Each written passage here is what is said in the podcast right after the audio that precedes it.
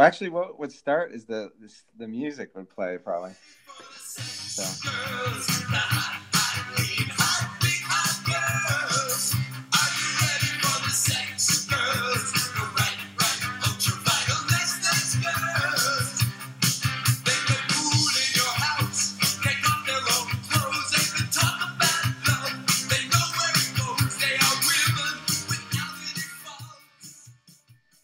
In the official in the uh, formal video they're wearing aprons like mom aprons and cooking some some kind of dough or a pie or something it's pretty interesting What was the name of the band again that did it? seriously come on Why am I forgetting already? gleaming spires That's right, Gleaming Spires. That's right. They're gleaming in the video If we're talking about gleaming, if we're talking about gleaming spires in the sun, then you know what podcast you're listening to. this is are you ready for the sex girls Are you ready for the sex girls? a podcast about movie soundtracks. And that track is actually off the first movie soundtrack we did, Revenge of the Nerds, called Are You Ready for the Sex Girls by the Gleaming Spires. That's what we were referencing. Um, this is Gabourey Sinabe, and my partner is. Mo'Nique. Sinabe's so close to Cinnabon, is what I always think. And Mo'Nique is so close to like Moesha. Yeah, pretty much the same. So it's like No, but it's Cinna- like Cinnabon- it's like Cin- Cinnamon and right, they're together, and then Moesha goes to the mall to get a Cinnabon. Yep. I don't get like cinnamon rolls are so good, but they're just a dessert, just like basically donuts. And I don't know, like as a kid, I feel like it got kind of sold to me like that was kind of like a breakfast. I, I mean, I But- I think it was pretty much sold as like this is healthy. This is a healthy alternative to donuts. Yeah. Come get So a thanks for Cinnabon. Thanks for that, mom. That and all the Kool Aid and all the other stuff. Yeah, that's why we're all Which overweight. maybe we'll chat for a couple minutes about moms, seeing as it's Mother's Day month. Mother's Day month. This might be coming out a little later, closer to the Father's Day, but um, moms, we didn't forget you. But that's that why- happened. That's why our movie this this this month is perfect too, because it's kind of a, A little bit of both, isn't it? Yeah. Though, right, it kind of shows what our true feelings are because essentially the mom like abandons, and you just like at the end you're like supposed to forgive her. well, it's kind of a weird. Weird I guess she had second thoughts. Everyone has that, I guess. And and and and what I Maybe was she saying, was having the. She could have been having baby blues or whatever. No one ever talked. they don't really talk about it. It's just sort of like implied that that's maybe what it is a little bit, like maybe like Yeah. postpartum overwhelming. So yeah, I feel like we're giving. I don't want to give it giving away. Yeah, we're giving away too much. Giving away way too many secrets because we have so many other things to do. We've got a special This is guest. episode. We got two special guests, very, very, very special guests that they're going to help us introduce the movie, bring their songs, uh, bring the songs that that they uh, like, uh, as we do with our special One guests. guest. One of the guests is very special. One is one is just kind of special. And we're going to let the two of them duke it out on which who we're talking about in what way.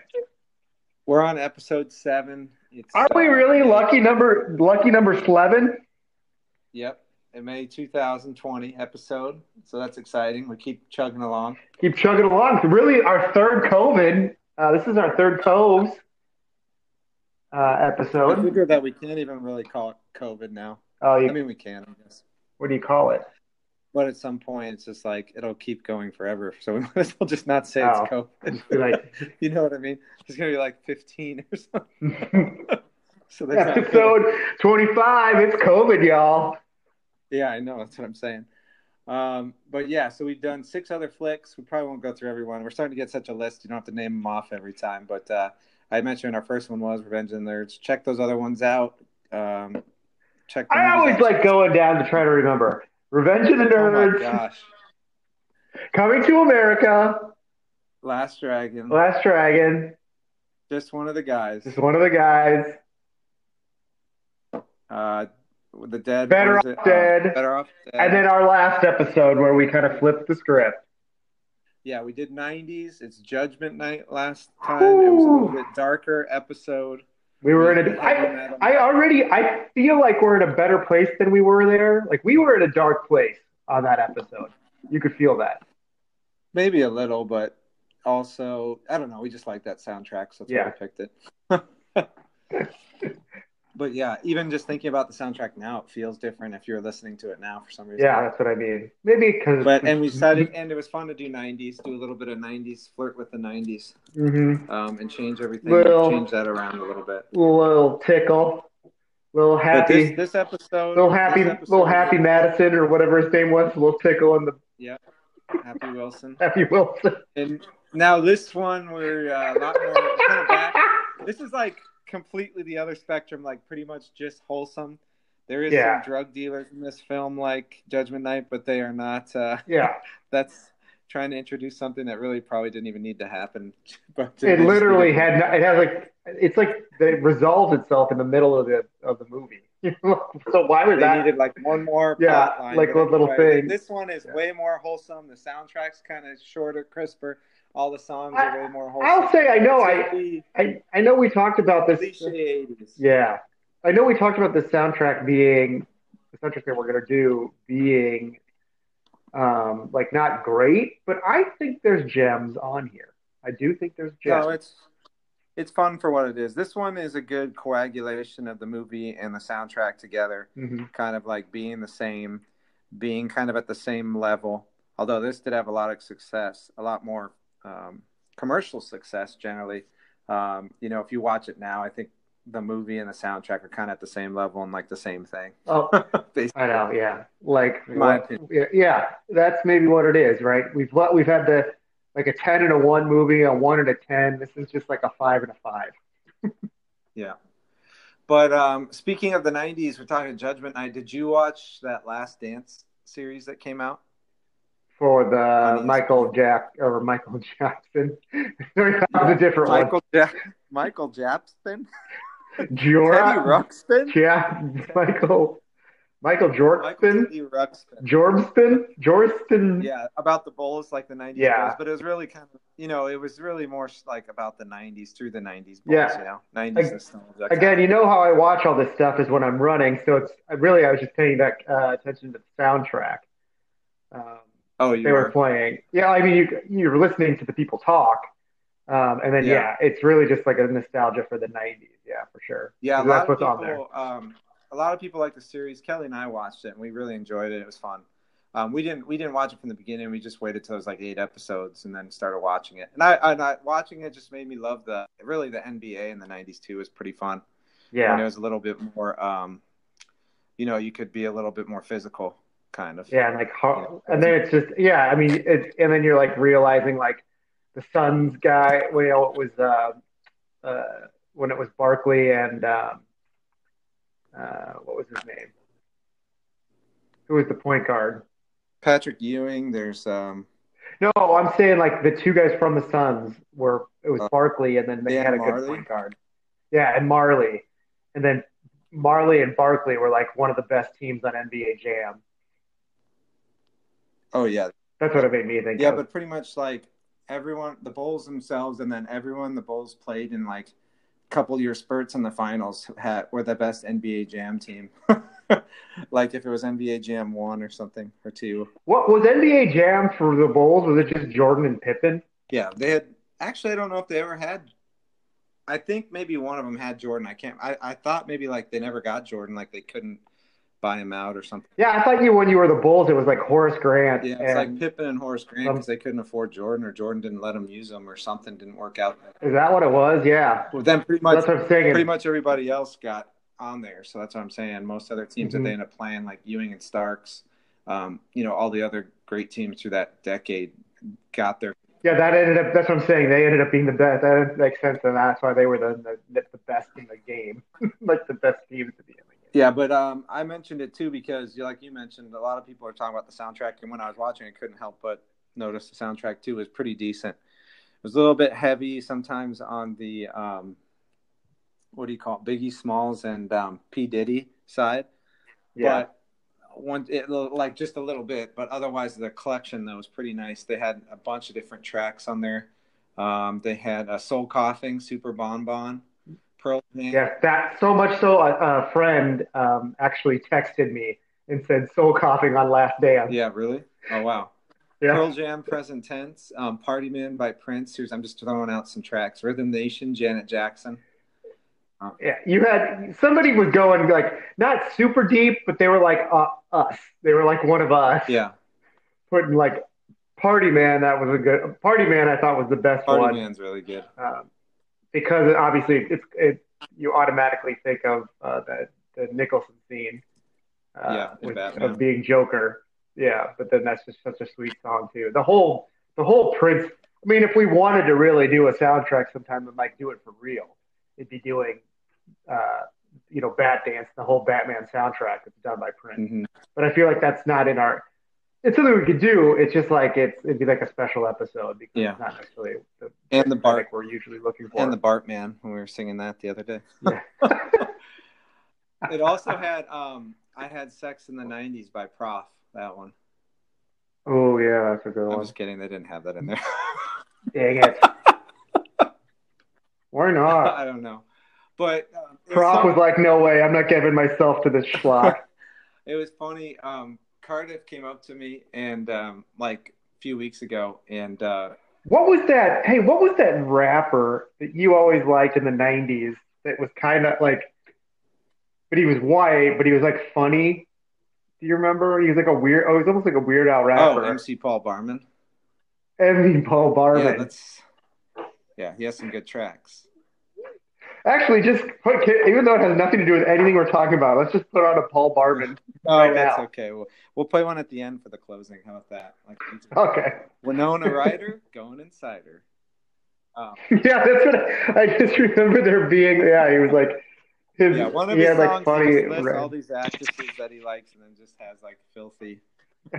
some kind of thing about Yeah, it. Sigourney I- Weaver. I won't even say that one. It's not worth it. I want to. Yeah, but She's got a furry beaver. exactly. But um, no, but it was funny. I didn't even like provoke this, but Carter came up to me a few weeks ago, and he just like out of the blue, he's just like, "Hey, do you know they're making a Space Jam too?" so the Space Jam one we mentioned uh, a couple times in different episodes for fun, and that was with Michael Jordan. That one with Bugs Bunny and Yeah. all the Looney Tunes. I guess playing basketball against aliens for the fate of the planet, which makes perfect sense. Um, Mhm. but Space Jam 2 is coming out 2021, starring LeBron James. Oh lord! Cheadle's. I mean, why do we keep everything we keep talking about? Yeah, you talk about Space Jam. I remember like not really caring about Space Jam, but it's funny when when you move to Chicago, there there is like a like the people that are like our age and maybe a little. I guess because they were even that much more Bulls obsessed if they were from the Chicagoland area or the suburbs. They like love space, like love Space Jam. Like I don't love it. it. So it's it's one of those movies that lately I Yeah. put on for the kids. I watch like seven minutes and I walk out because I just don't. I- oh, it's kids- horrible. Yeah, you got. I mean, I, it's like it's because it's all the things that like Chicago people liked with with um, Yeah. Bill Murray, and then Chicago Bull, and then I guess maybe they like Looney Tunes. I don't know. Well, I guess Six like all Flags is here. people, Isn't but Six Flags? It didn't do well. I mean, it wasn't. Yeah, it's a garbage movie. Yeah, but I'm saying it. They like play it as like the independent, you know, at all the theaters and stuff, and people go. I I, do that. you see people with But yeah, the they're wearing like this. it. I mean, I like the beginning of the movie. It shows Michael Jordan as a young kid, like trying, like shooting with his dad. That's like the best part. And after that, you, I Yeah. only liked when it was like a the version of the Steve Miller Band song. Fly like an eagle. to the sea. Um, yeah, but I just thought it was funny because Carter's like- not. I mean, I don't talk to him a lot about movies like that. or Seal. and Seal like did that. Yeah. soundtracks and stuff, and he just like randomly came out of nowhere. Um, the other thing we noticed was um, they came out with a va- So wait, is he excited to see it, or no, yeah, the kids actually like Space Jam, but like I said, I just watched the first Okay. seven minutes and leave, and then they've been watching, you know, and then they would watch. Yeah, there's like certain kids movies that you can. It's so funny that, and I guess it maybe it changes at certain ages or whatever it is. When we try to put on like kid-friendly movies for Elliot, he'll go, "Oh, is this a kid movie?" And he's like, "No, thank you." But then if we put on like an adult one. He's like, "This is for adults." Or you go, "Yeah." And he goes, "But it's a nice adult one," and we're like, "Yeah." And then he's like, "Okay." That's great. Um, but maybe at some point. But I remember, like, with the time we showed Cardiff, uh, when he was around Elliot's age, and he we had him watch, uh, what's it called, the, the David Lynch movie, Blue Velvet. Yeah, uh, the Mulholland Drive. Mulholland Drive. All actually, we just made him stay up all night watching all David Lynch, that. and I don't know why he's insane now.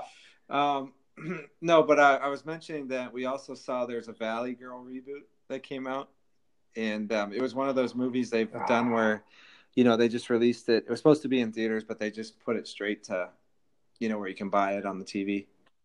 Yeah. Oh yeah. But it's um, it looks. and we've talked about Valley Girl a couple it's times, and may do the original one. You know, sometime. Yeah, because of uh, what's her name? Uh, too, yeah, uh, yeah, E.G. Daily. Daily but obviously it's Nicolas Cage, and I forget the the main girl's name, but um, but they I think they did this one like an like High School Musical, so they have oh. they picked a bunch of 80 songs. They said they tried to pick ones that weren't just cliche 80, but they seem like they are, and then they just have the cast sing them like a musical through the through the movie. So it seems pretty. Okay, I. It seems pretty watered down. Are you sure? I figured when I told you that you'd be the first one to check it out. I guess I'll look. I mean, I don't even love. I don't know that I love Valley Girl. You don't? I, I like that movie. Yeah, it's pretty good. When was the last time you saw it? You just, I, it's been a while.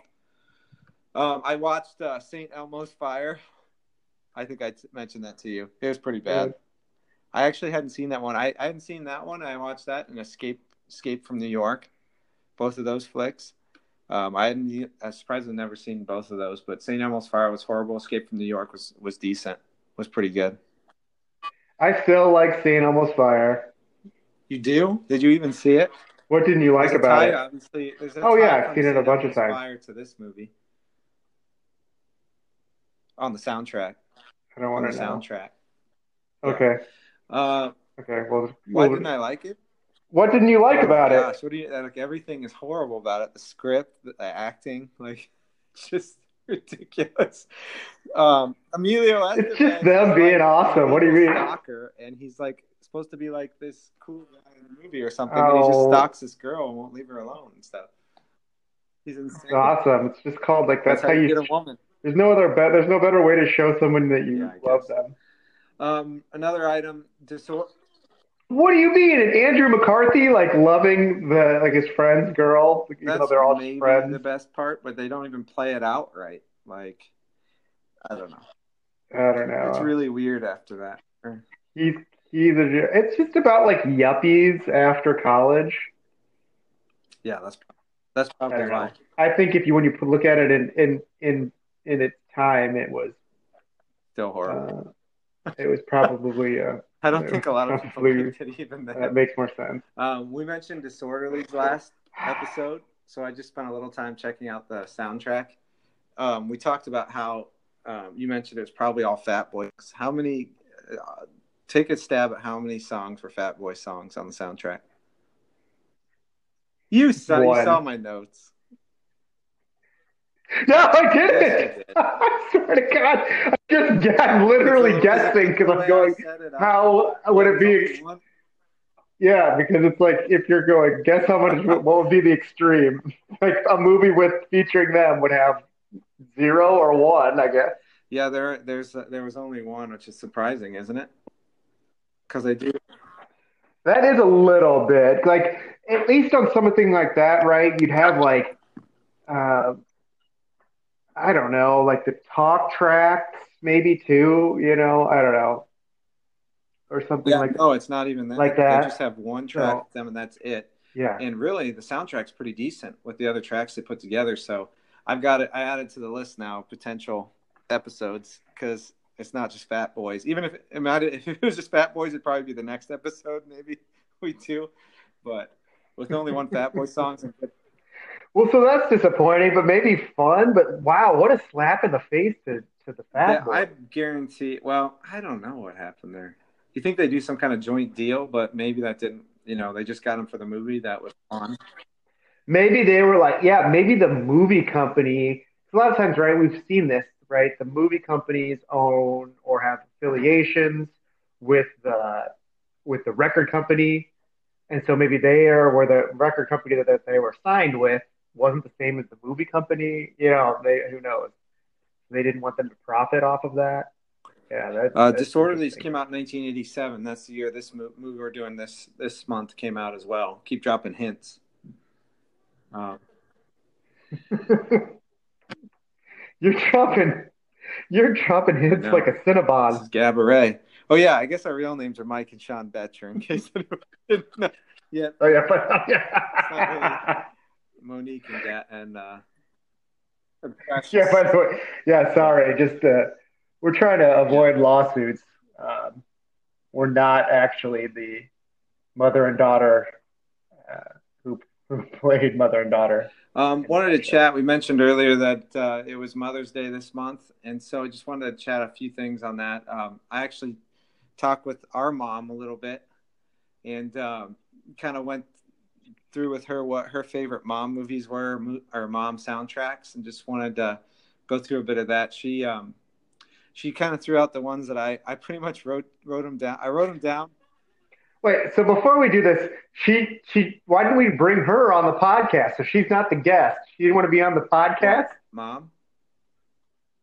Yeah, no, Yeah. I don't think so. Well, we didn't even ask her. We didn't ask her. remember? We just Okay. We didn't ask her. She didn't say no, and then we didn't ask our other guests. That's the story, and we're sticking to it. Um, Yeah. But I wrote That's down what we're sticking to that it. Mom was saying, then I asked her, and she came out with the same exact ones, and ones we talked about before. When we talked to Laura and um, and Kelly on one episode too. Steel Magnolias, uh, Fried Green Tomatoes, Little Women. The only one that I didn't really just think about was she said Heidi with Shirley Temple. Heidi. Yeah, she Yeah. likes Shirley Temple. So um, Um, but yeah, that's about uh, yeah, that's about right. The per you know what the perfect gift for mom would just be to get her um though they already have it, but just like the Starz streaming app because that's where all those movies oh, on are. Starz, yeah. I thought it might be nice to Yeah. just maybe play one little tune from Heidi for a minute. For mom, is that okay? Oh, sure, but do you also have um I like Heidi. Do you have anything from No, Fried Green looked it up. I Tomatoes? really That's true. You- How about Steel Magnolias? no, I went through Like, I, where- okay, where it's kinda like the- one Creole song during the wedding that's decent. Yeah, that's what I'm saying. The down on the bayou. Yeah, that one. No, we're not listening to that. We're gonna listen to the Heidi one. Be mom's favorite. All right. Ready? All right.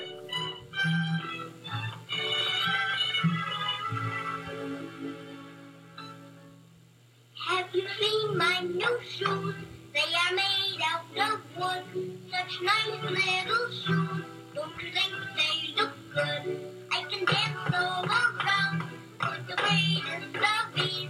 I can jump from the ground to the tops of the trees. I tell you something I'm going to try. Put on your shoes and away we'll fly.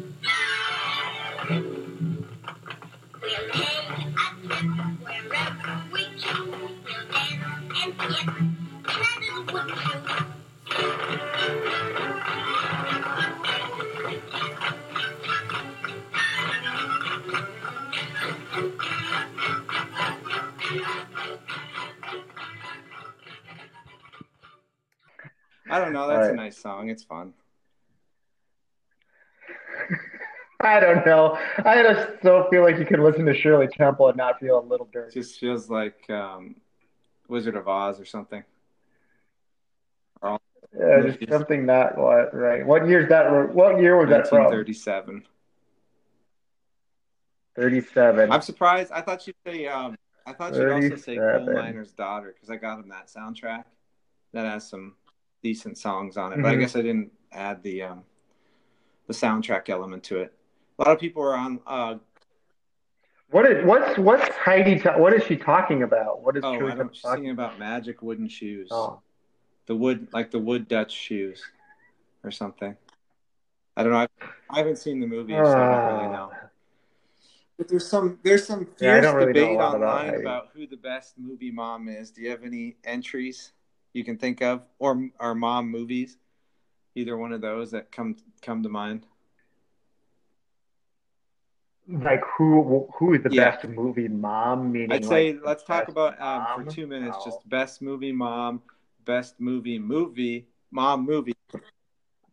Are we doing like boo movie Yeah, eighties that's mom? Maybe I or don't know. best movie mom soundtrack, like song or something. Anything Uh. come to mind or? I gotta think about it for a second. Um, let's see, movie mom. I would go, and we're, we're thinking eighties. Who comes to mind? But I feel like did we talk about this not too long ago? Is Throw Momma from the Train in the Uh, eighties? Yeah, but that's like, like the mom from that's like the mom from Goonies.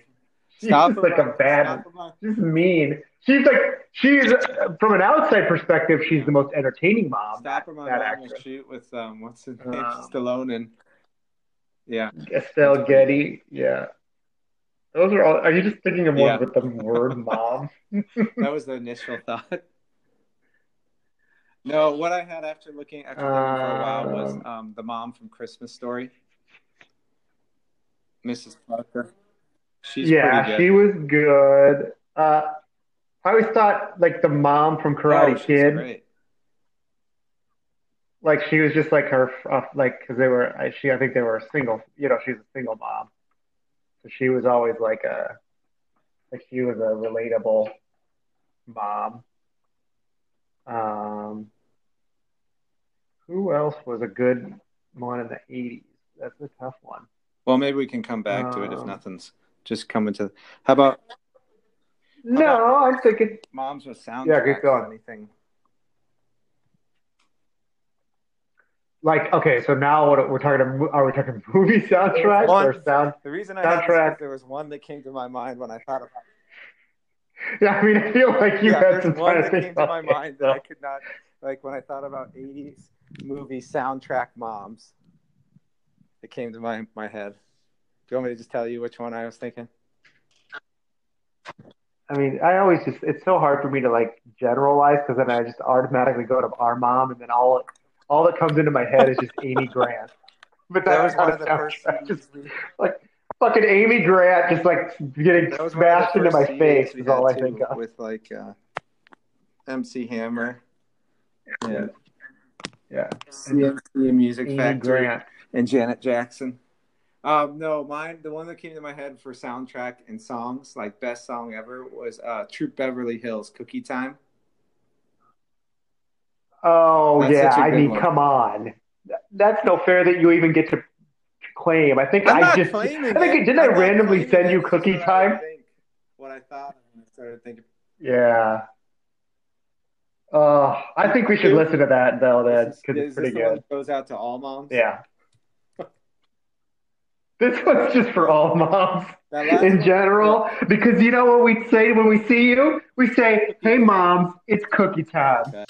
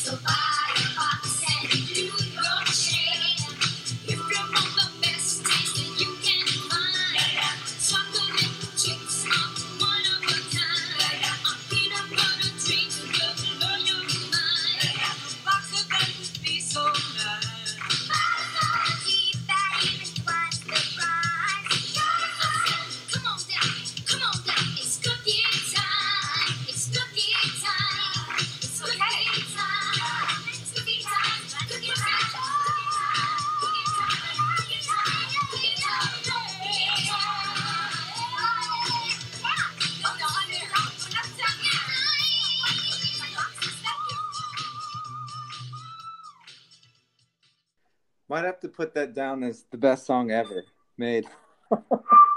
Yeah, maybe you know what? Never, moms, we take it back. It's cookie time goes out to the, just the world, and it's the best Dad, song of all kids, time. I don't care.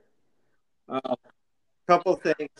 Them would be I so nice. And you got to give it up. That's Shelley. That is Shelley Long singing that for real. You could tell it's her voice. And the the girl, the main girl that sings in this, that has like the Tina Turner wig on. She actually wrote the song. hmm Yeah, so she has a little girl? songwriter. Pretty cool.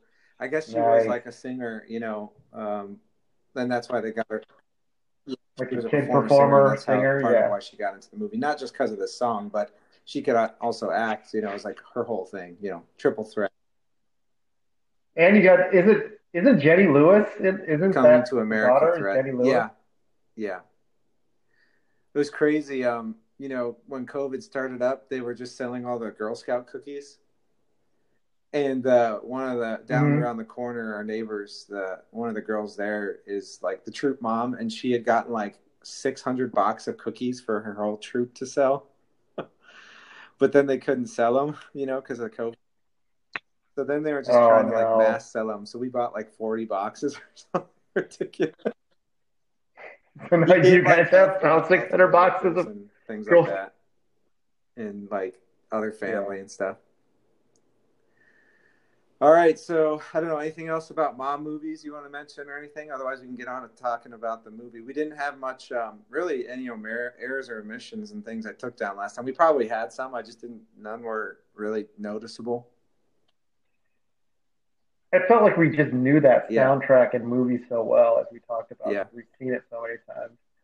Um, just uh, yeah, just a shout out to Judgment Night again because it was it, it seemed timely. It's uh, to do it when we did it last month. But yeah, I agree with you. Like I don't feel like we. Could, um, I think we picked the perfect time. That sort of um, kind of Insert a that couple in. weeks in. Um, All right, so should we? Yeah. Um, um, sorry, I That's said get to the movie. We actually need to bring our guests on, and the, the part of the thing is um, the guests are going to be some hints, uh, some additional hints to the movie we're doing again tonight. So you guys should probably already know what this is from all the stuff we've dropped, but whatever, it's fun. yeah. But if you don't, then you're a true. Are you ready for the sex girl's head? Oh yeah, let's. I would say on. bring them on. And while we say jump, yep, and while we're saying jump right in, um, speaking of which, jump right in 311, B's favorite That song. and jump around. Yes, very much. But guess what, folks? As we already told you at the at the top, we're not in the 90s Uh-uh. We're in the 80s. Am I right or am I right? You said it, brother. That's right. So, should we formally introduce the guest? Yeah, as we mentioned earlier, we're having a couple guests tonight, a couple very special guests. Um, we've had a few other guests on the previous episodes. Who have we had? I think we've had. Dr. John. We had our wives, I, I only remember Dr. John. Was there any else? our two besides wives. that? Of course, you forget them. Oh yeah, the old ball and ball. Patrice the whole time. So Oh, yeah, but not a lot. Not everybody knows this, maybe, but the Property Brothers actually have a third brother. and his name is Brian, and he's with us. And he's with Is- us right now. This is Brian Is Is Property Stephen Brother. Stephen Baldwin. Yeah, Stephen. This is Stephen Baldwin. Guys, we have a super special guest on with us tonight. This is This Stephen is- Baldwin. On Are You Ready for the Welcome Sex to Girl? Bio-Dome. Millie, Millie, and Vanilli have a third brother called Twilly. Twilly? Actually, it's Milli Vanilli, and then his name's just Twitty? like chocolate. Chocolate Thunder. Um, but actually, we have Twitty. a couple guests. We also have. All right, we gotta, we gotta just, so just so you know, um, uh, B, Mikey has a problem with the race stuff on this. I don't know if you've heard the podcast, so we just don't even go into that Yikes. territory anymore. He'll go off on on whatever. So just don't even Yeah. go over there. But go ahead. Um, we have another guest as well. We, if you want to introduce her. Oh, we we do, and so uh, and maybe you all get the theme. So uh, this is um, well, we we've been calling her Toot. Uh, this is this is Toot uh, because Elliot's been liking uh, my son Elliot has been liking the program Ricky Zoom, and the little sister on that is called Toot. Ricky Zoom is a motorcycle, and he has a baby motorcycle named Toot. So everyone, this is Toot, aka Amelie. Your daughter. Reed Thatcher. Welcome, Amelie. So as we mentioned, we met, we So- mentioned Yeah, I mean, uh, do you do you want to know? I know what she said right there, but do you just want to keep it mysterious No, for right I mean, now, or I if mean, you I want can- to be a translator, that's fine. She said, "Is that Milli Vanilli and Chocolate Thunder?" She's How a big she fan know? of. I know she Sorry. would know. That's bullshit. So we have what's so great about this? We actually got her um, little baby headphones to connect. Uh, they make them now for That's three months old- three months old. Because I know she would know Vanilli and Chocolate Thunder, but there's no way she knows uh, Millie. Or Yeah. Twitty. Yeah, or tweet, tweety tweet. Um, no, we had, we so that's so yeah. So that's what we have. On as we mentioned earlier, it's a hint towards the movie tonight, which we will reveal at the end of our little segment question with will. these guys. So But essentially, what you have to know is this is our younger brother, there's three men. Brian. There's three there's men, and then there's little another little, also the youngest in the family. it's. but I think yes, the movie's Three and that. Amigos. Yeah, it is. Remember when in Three Amigos they Yeah. save a baby? Oh, it, it really could be Three Fugitives, because there's a little girl in that. Remember? It. Ooh, maybe it is. Nolte, Martin. that Short. little girl. He's the little girl. Yep. And Martin Short. Uh, That had So, some good guys- songs on it. Nolte being on the approved. Show. Um, I just we were just chatting about mothers. It's Mother's Day this month, so we were chatting a little bit about Mother's Day movies. And um, I just wanted you guys to know that uh, we didn't originally invite our mom on the show um, prior to you guys, and she didn't say no. And um, and then we didn't then ask you guys as a backup when she said no. So I just want to like come clear with that. Yeah. Thanks. I appreciate it. I'm So glad I'm not the backup to my third mom. so let's just let me go to my first we have a few questions for you being amelie and then like we do with other guests they're going to bring be an amelie of coordinator Oh wait, hold on. Amelie's Amelie's um, baby um, headphones are kind of falling off here. Let me adjust them. It's okay now. we got a few we go. questions i've put together b okay and amelie if you Okay. guys can answer them all right so let's i'll go back and forth between you a little bit so the first one's for b b um, who was the first person you told that you were pregnant with me Oh gosh, with you? yeah with me I mean, I guess our father, but like he was kind of disappointed when I told him. man He wasn't ready. That's making me. that. That's making me tear up. Okay, this one's for Amelie. Amelie, what would you have named Sean if he was the opposite gender? Are you guys getting? Have you got just from that first? I thought maybe my first interpretation would be like your Rosetta Stone for everything that Amelie says. So can you guess what she said there? Oh, I see. You're saying we've gotten some code. Yeah. Oh yeah. I think when I gave said- you the one more. I where think she, she said she would have named you Shawnette. yeah, which is she said Shawhead or uh, We are the girls of rock and roll. we are the girl. Yeah, Chip. All right, one more for B. B. Um, did you ever lose me in the supermarket or anywhere else Um, growing up? No, I didn't necessarily lose you anywhere, but I mean, I, what I do remember vividly is you taking a shit in our van on our way down to Florida, to That was actually to Colorado. go oh, Colorado, and You having could say to. that we lost a part of me then. Yeah, it was a little bit. I lost a piece of myself that day too. We we all did when Mikey shit his pants in the van. All right, Sense we'll of even out with Amelie. One more, one more question. Amelie, Okay. what was uh, what was Sean's favorite flavor of baby food growing up? Oh man, that's crazy. Oh, yeah, that is.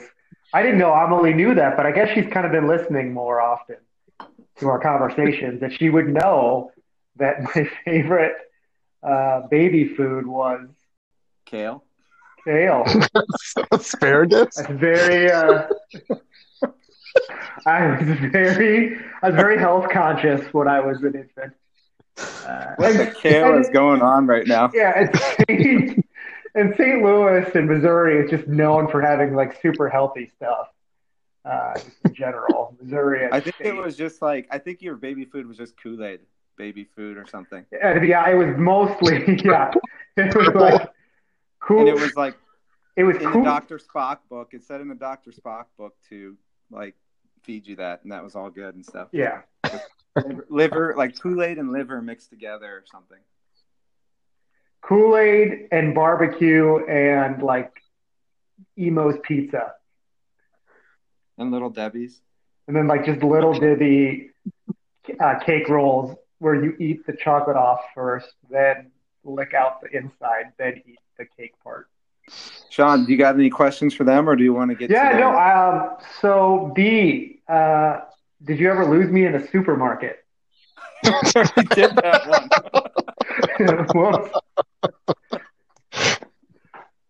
No, I don't. Why? Why would I lose you guys at a supermarket? That was a very specific question. hey, I was clear that we didn't invite mom. yeah. B, yeah. So sorry. that was. So the I thought I made questions. clear. I didn't- so you didn't thought mom. She didn't The say no. questions will be the I didn't say same. no. Exactly. It doesn't mean doesn't mean you change your line of questioning because you never know what can come of this. Oh my gosh! But just at so you know, you weren't second fiddle. All hey right. B, Well, that's uh. I have one more for B. B, when you graduated high school in 1972, hmm how did you know that Jack Betcher was the one? Well, I mean, when he pulled up in that Gremlin, I was pretty turned on. Very good. Only thing that's faulty in your memory is that mom owned the car, It was. not dad. Ouch. Not And your, that- yeah. and your singles pick is from the movie Gremlins. Yes. Peter Yes. Gabriel. He That is on the Gremlins soundtrack. Amelie, Amelie, I have one question for you. How much do you love Daddy? How much do you love Daddy?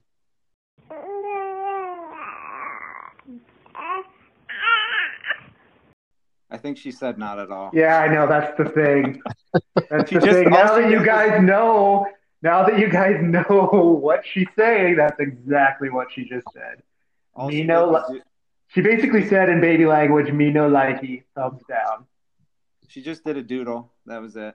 She did a diddle, then a doodle. She did a diddle, then a doodle, and then I found cocaine in her diapers. We've No. dropped like we Heroin. dropped It was we heroin. dropped- we've dropped two or three hints so far in this first In this little minutes of thing. The interview. Yeah, So, so nice. so kind of nice. Uh, B, do you have any? You have any uh, favorite Mother's Day movies that come to mind? Um, we get into Are we, we're technically calling this the Mother's Day. Yes, I guess. Is that the? no, just just It some- happened to be in this month. Okay. Yeah, Mother's Day. Well, I was looking specifically at birth.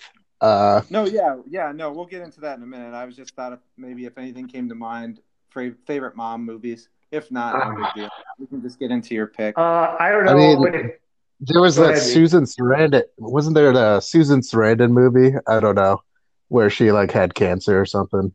It wasn't that a Mother's Day Oh. movie. Something Stepmom. like that.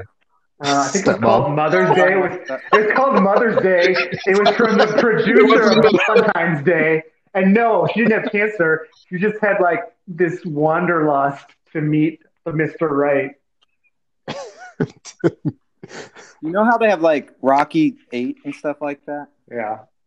I was always wonder why they didn't have like that for women's, like you know, foot-based movies. Like there should be a Steel Magnolia set. Where the where the where the horse where the wild horses go, part nine, yeah, Fried, whatever the fuck. fried, What the fuck fried green tomatoes. Oh my yeah Fried god! Green Tomato six. They should have made like five or six. Steel I don't know. Magnolias twenty five. Exactly. And Sally Fields, like uh, great granddaughter, is like I don't know, training. training to become diabetic. yeah. and then the Russian. No, I don't know. the Russian knocks her out.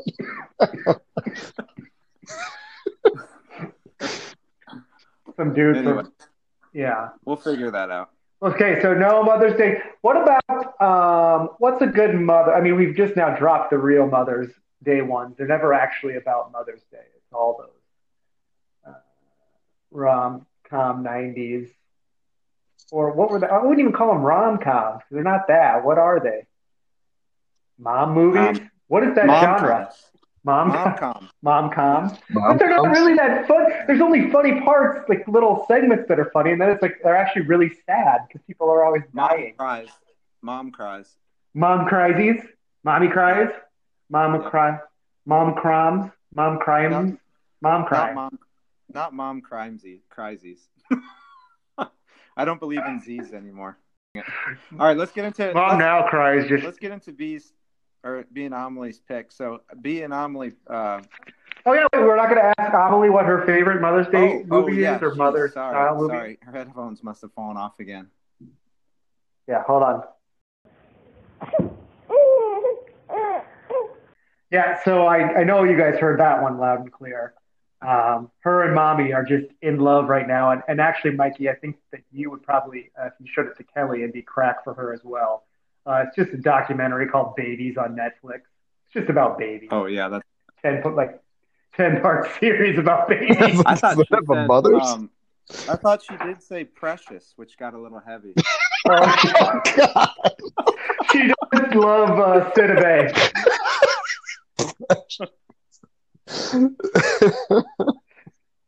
Isn't that the take really opposite of Mother's Day? care of her. We do. That's like the worst Laura, Mother's Laura, Jeez, Laura Laura. does um, Laura does mirror her mothering style after. Happy Mother's Day, Uh, Laura. Happy precious.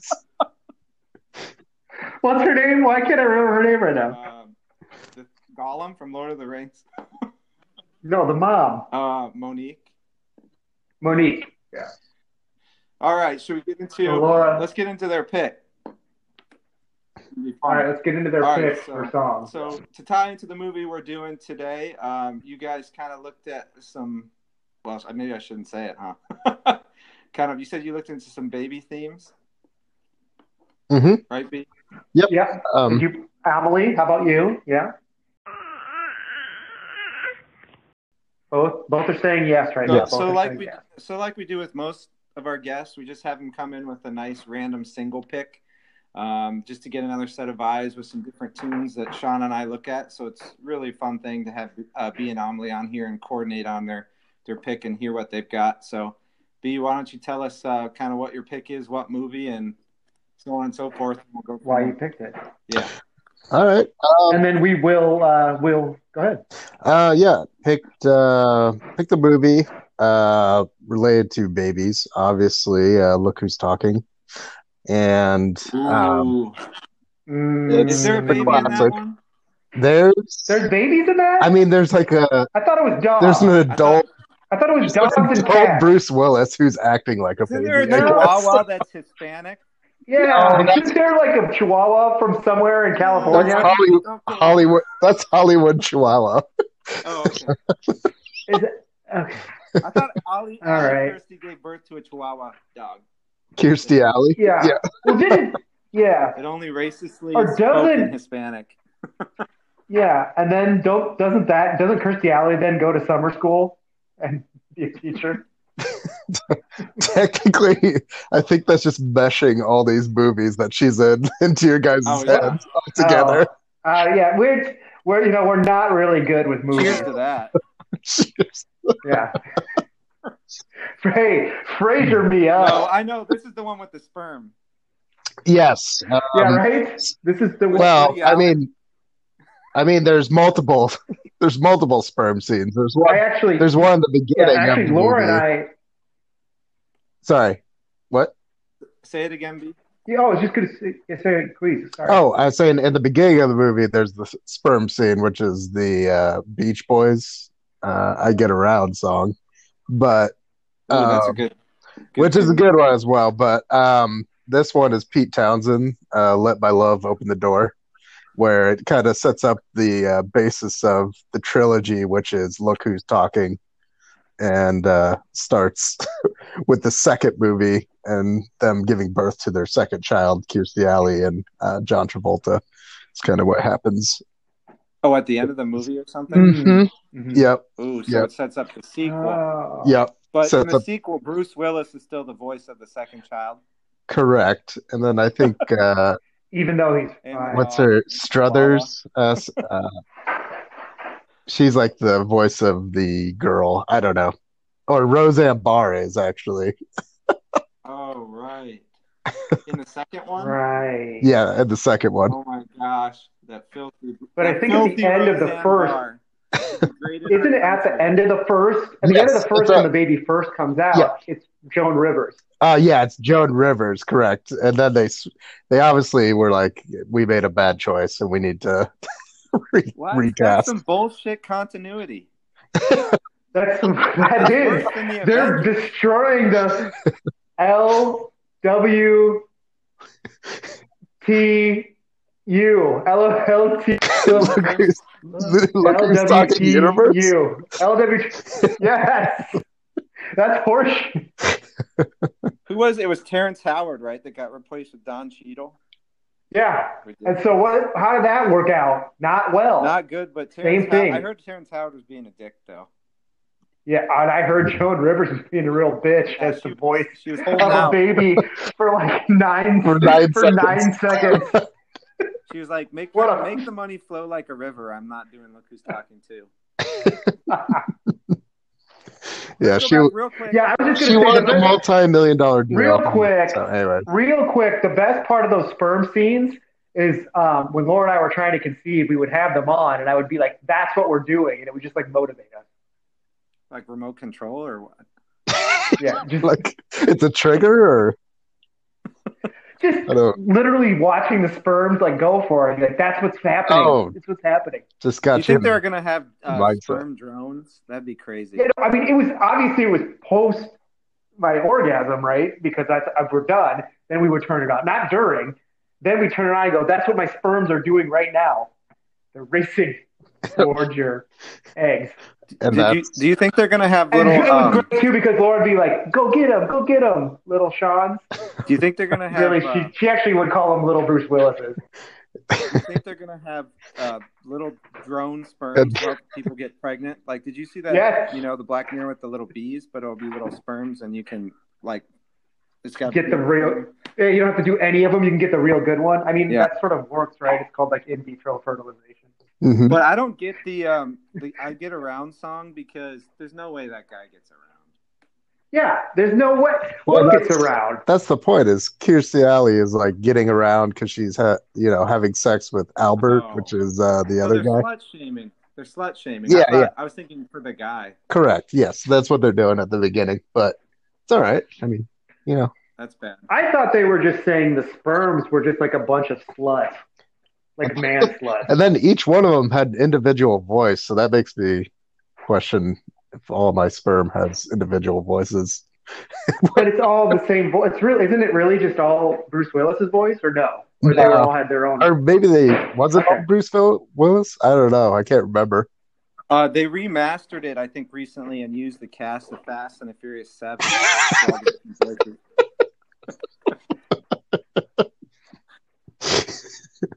oh God, I don't even know where to go from there. Um, that's hilarious. okay, what was your pick again? Uh, then your pick was at the end of the movie, and it was uh, Peter Townshend. Peter Townshend, "Let My Love Open the Door." Obviously, Pete Townshend from uh, the infamous Who.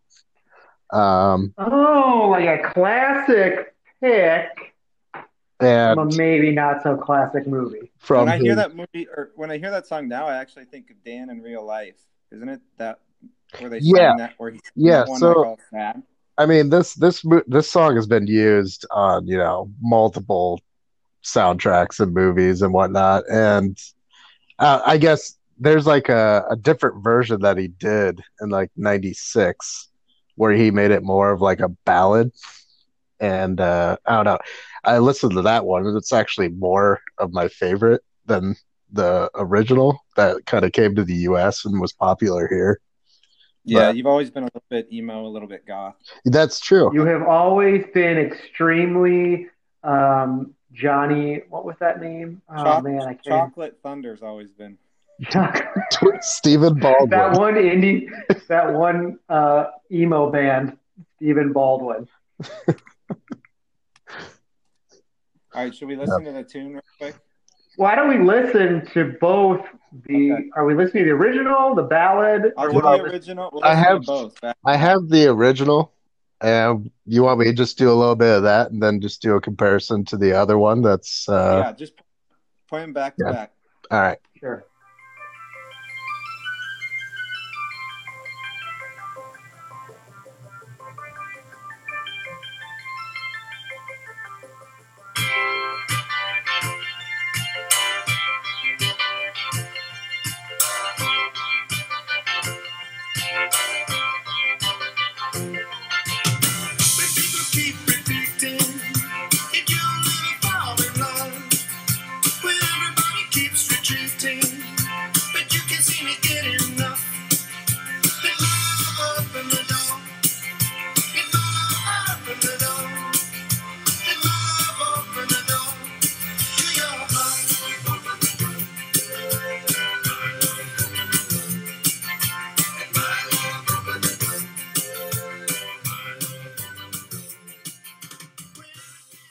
So then, you know, obviously it just goes and repeats like that over and over. Um, and then I guess this is the other version. And this one's been in like movies like Grosse Pointe Blank. Um, uh, That's what I remember. yeah, Um, with uh, John Cusack and Minnie Driver and uh, what is it? Jersey Jersey Girl, I guess is what. They... All right, you ready? Yeah.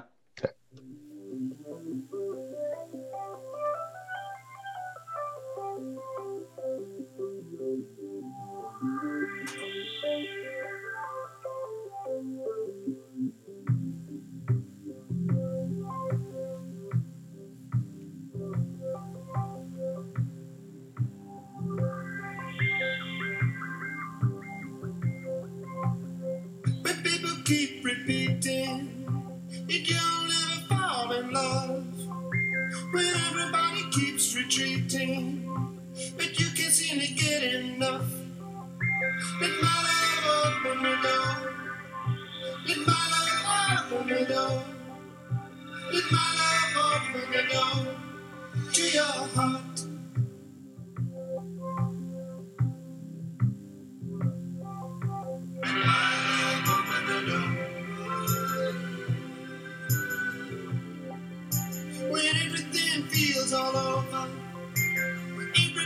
Seems unkind, I'll give you a four-leaf clover.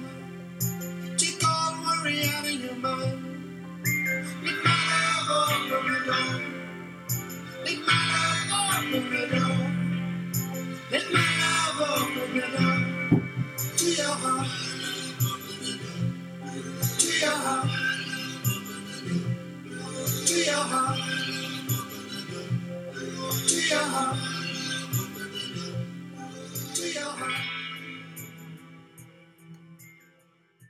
So, anyways, it kind of goes like that, but it's more, uh, yeah, more goth.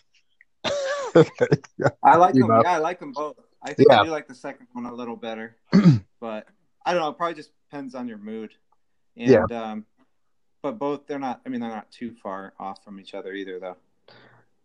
So that's pretty cool. But yeah, it's Nice like, uh, but he, uh, I mean, Townshend has said he's like, this isn't even really. I didn't even think it was a great song. he was just like, it became popular in the United States and whatnot, and even his Probably because of these movies, right? yeah, even and Oh, that's probably because of that.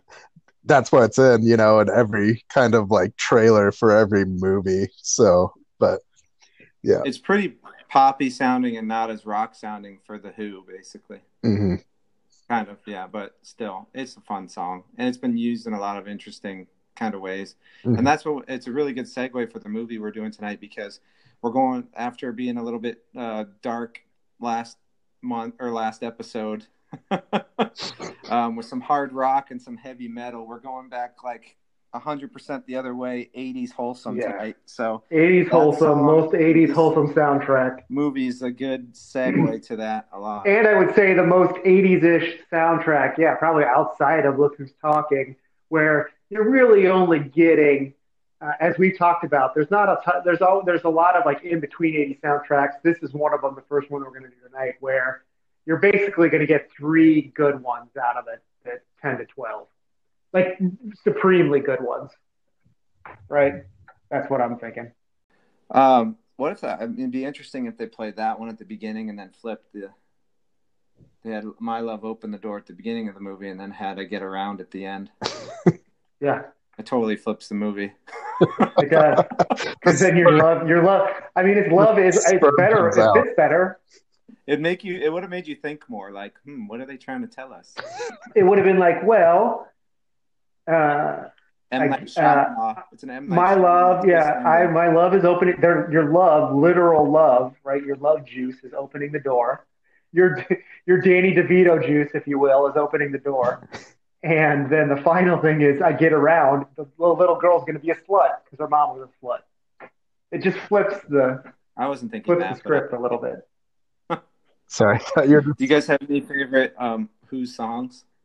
So I well, I was going to say, I think any like comments on this. I guess I would go with the '80s version. Now that you know, being the little segue there uh, when we were listening to the songs reminded me that that the more modern version, I do remember it being in Grosse uh, Pointe Blank and liking it. But then now that I'm hearing it, remembering why I really liked it was because of hearing it in Look Who's Talking, sort of the original one. Do we know is that where the original one was used then? In Look Who's Talking. Um, I think that was one of the first times, yeah. Um, in '89, yeah, because this was from 1980 when it came Ooh, out. Fact check. Fact check for the June episode. That's fine. It's checked. You I don't know. You're saying it's one of the first, but either you're saying it, it could be a different one. We're not sure. No, this is for sure the There first. could be another movie. Oh, it is. Okay. Mhm. Yep. But he did. Did he write it for the movie then? No, no, no, no. He just uh, Okay. this was released earlier on, and then Okay. yeah, used in the movie. But Did you see any other tracks in the movie that were interesting besides the "I Get Around," or did you even look? uh, I mean, I didn't really look into it. Yeah, divulge I- any further. We only asked you to. I mean, what's the "Walking on Sunshine" by Katrina and the Waves is always Oh, a really good one. Right. Like that again, you're talking about like 80s music being more poppy and more uh, fun to listen to. Right. So yeah, like that's what this version is. Interesting. And then you got that one. They used that one in High Fidelity. Cusack was watching a lot of '80s stuff and then using it again in his movies, huh? yeah, the connections and the connections between this movie and the movie you guys are gonna do. Next level. Well, you can't give it.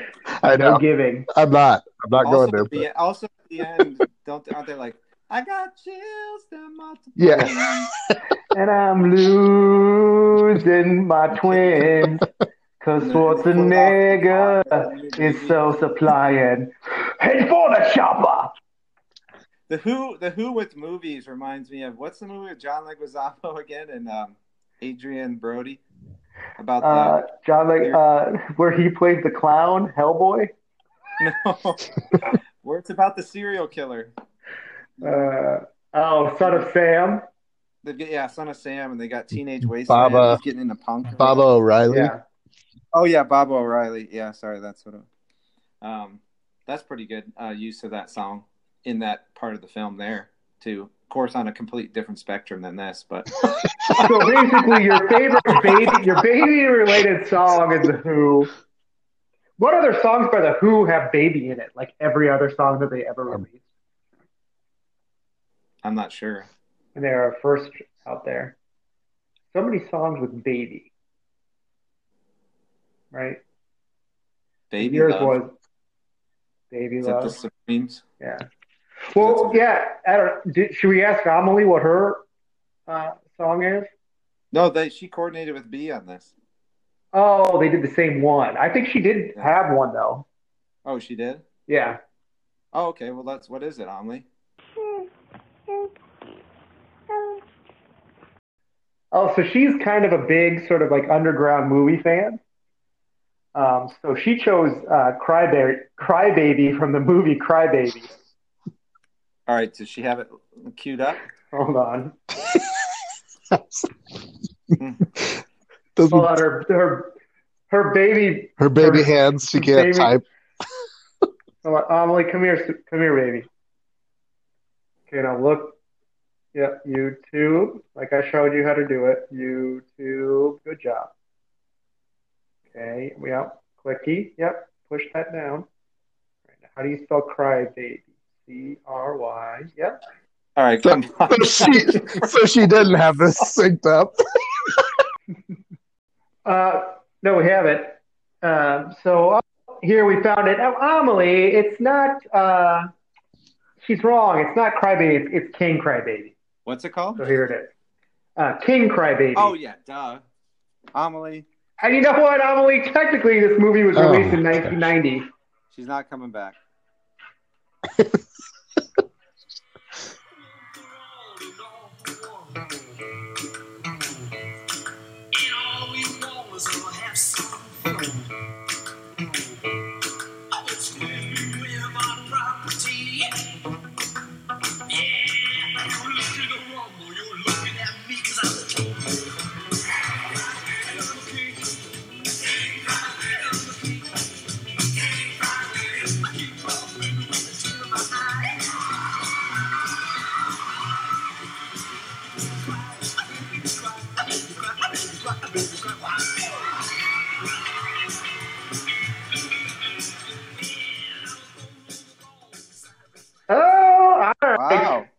Can we forgive her? Yeah.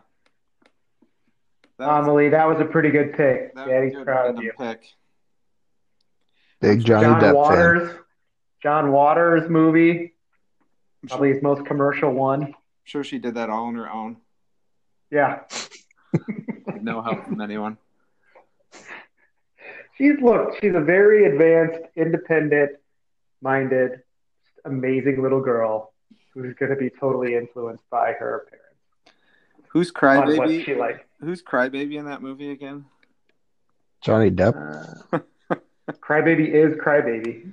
Captain Blackbeard or what's his name? Jack Sparrow.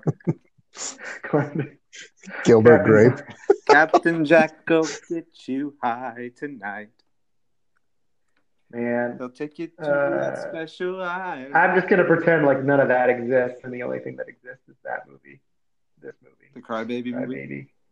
Crybaby. hmm It was way better. Man, talk about over-ending crushes, and I shouldn't do this in front of you, Amelie. So I'm sorry. Uh, but I think the girl, like, that's another one that could stand up there with the trees What, the Gremlin girl? and uh, and the no, she's not the that's The not girl the Gremlin from girl. I don't- Crybaby. Yeah, the girl from Crybaby. yeah, the Gremlin girl in Crybaby. It's not the Gremlin. It's not Phoebe Cates. She looked just like the Gremlin and Gremlin girl in Gremlins 2. Oh, you mean think she just looks like the Gremlin girl from Gremlins too? Yeah, the Gremlin girl in Crybaby looks like the Gremlin girl from Gremlins. Oh, you mean you're talking about the gr- the hatchet face girl? yeah. Pucker face. I mean whoever the romantic lead is, but yes, I do like hatchet face. Yeah, that's what I was thinking you were going for. I think what uh, I think what Amelie likes the best about this about Crybaby as a movie and the, this as a song is just how it's like high and low at the same. It's like high culture, low culture, sort of Yeah. the mix of the two uh, at the same time. Plus, sort of the with with retro throwback uh, to the '50s mixed in. Yeah, I think she just likes the crooning mainly. the All right, So do we want to, like to be- is B gonna do we want B to release what the movie is for fun? We typically do it, but it's always hard to Since say. he, we gave it away, Three men here. There's another guest. there's another guest that happens Maybe. to be. Uh, Uh, what else did we And- have there? I mean, I could sign it off on Good night, sweetheart. Good night, Nice, sweet. sweetheart. Let's go, let's do it. sweetheart. Well, sweetheart, well, it's time. Time to go. Do do do do. Good night, sweetheart. It's time to go. Hatchet face. BB Gates. Captain Blackbeard, good night. Oh, Bo-do-be-do, bo-be-do, Ooh. bo-be-do. Yes, We're it doing... is Three Fugitives. It is? You're right. Three fugitives.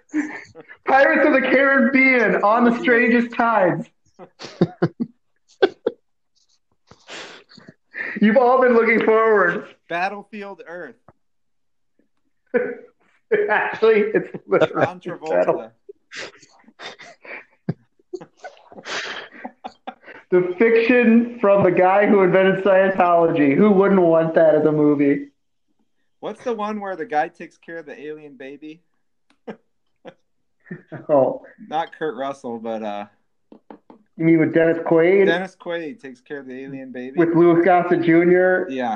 Oh, man. We should have done that. Oh, that's a good one. A man, an alien, a man, an alien, and a baby.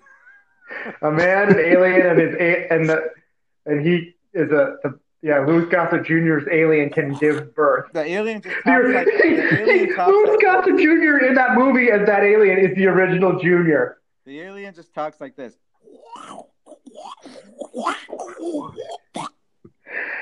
What are you doing? Three men and a baby. Yep, we're doing three men and a baby. Woohoo! B, you got anything else to say?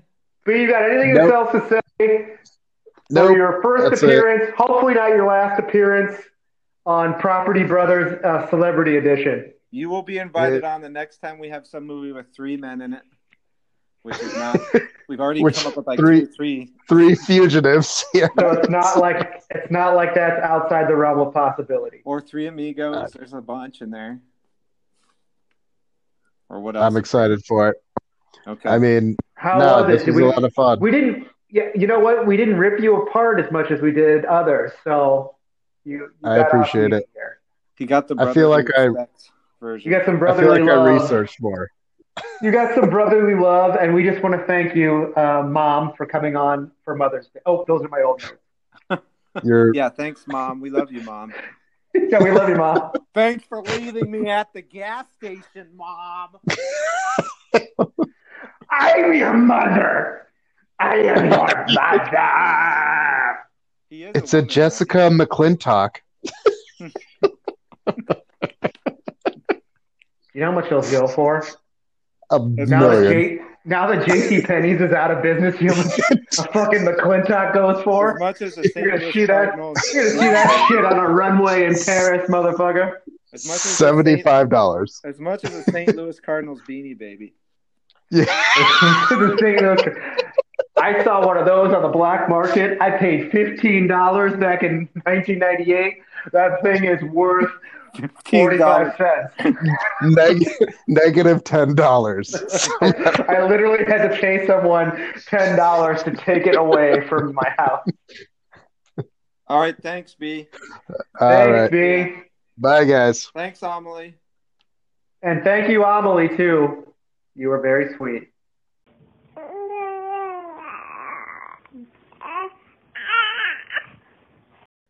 Oh, wow. Well, thank you. B.D. Betcher, Amelie Reed. What? wa- Amelie seemed a little upset or something. What was up with that? No, my good. Those are she. She she fakes you out with those kind of the more whiny ish um, things. It's really she's really just she's just being happy.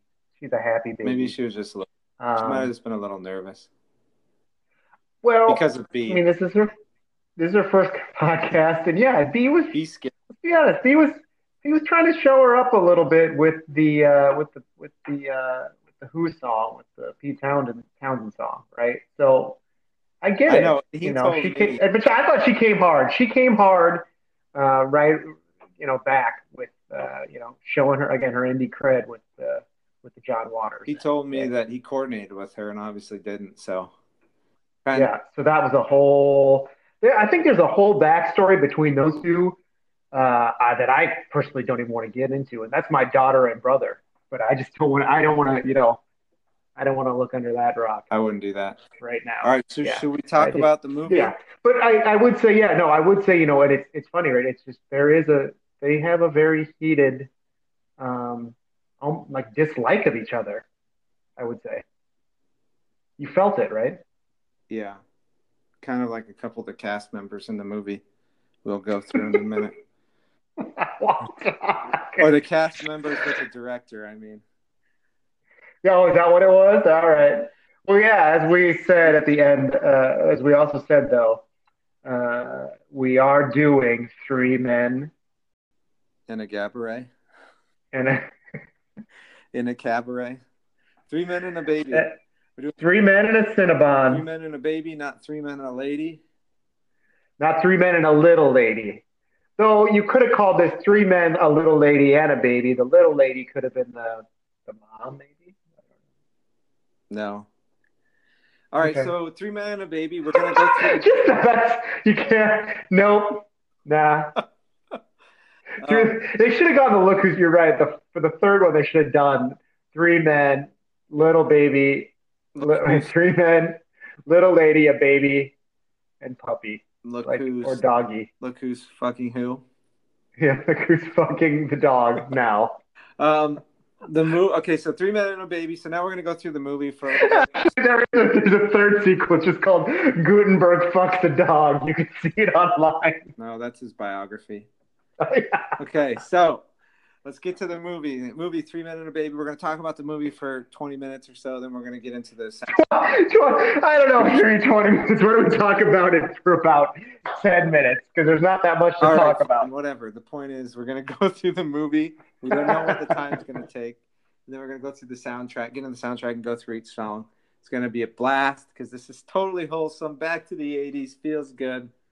Here we go. So, um, few facts. And it's, but but it still is shocking that Guttenberg fucks dogs now. But go ahead. Yep. All right. So the movie was released in 1987. We mentioned that earlier when we talked about Disorderlies. It was rated PG. Ran one hour and 42 Because everybody thinks of disorderly in three same minutes. year that it came out. or that's what everyone thinks when they talk about Three Men and a Baby. Same year Disorder. Oh, you mean uh, disorderly, the, the fat boy vehicle? Yeah, I get it. Uh, the movie Three Men and a Baby ran an hour and 42 minutes. It grossed, I can't believe this, and I, I didn't know this is the case. It grossed 167 million in the US, which was the highest grossing film of the year. They had to like extend the run at the theaters for like four months or something. It was so popular. Good Crazy. lord. And it beat out um, Fatal Attraction is number two, and then obviously Disorderlies is number three. And Is it no bullshit? um, released by Like what is disorderly? Is like number eighty-seven. Like not even registering.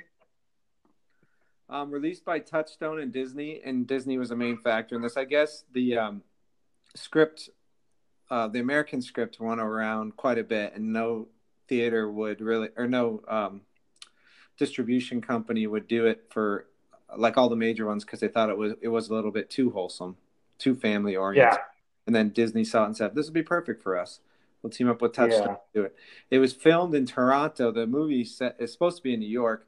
I guess they saved money doing it in Toronto, trying to make it look like New York or something. But Mhm. I guess all the guys in the movie were in Toronto for a few months, and they even went there like a month earlier and got like a bachelor pad together and partied and stuff to get into their roles. and it was probably the biggest. It was like the biggest deal in Toronto since you know who knows forever, probably. Um, do you want to give a summary of the movie? Uh, yeah, it it goes like this: one, three men and a baby. You all know it. Uh, two, it's Tom Selleck, Steve Guttenberg, and Tom Ted Danson playing themselves with a baby. That's that's, that's my synopsis of it. And that's it. Yeah. Okay. Um, but also the we mentioned the the other a couple plots in there. You okay, you want to? Sure. And the plots are one, they get a baby. Uh, Ted Danson. I mean, do you really want to even use their the, the names that their names are in the movie? I, no. I don't because they're not. They're really. Well, you agree with me. They're just being themselves, basically, being that each person to some extent of like their the caricature okay. of themselves. Uh, I'm not sure if Tom Selleck is himself. I guess I don't know what, but he's that's exactly it. He's an enigma. So we don't have to go that deep. Yeah, and so is Peter Mitchell. Tom okay, Peter Mitchell, Tom Selleck.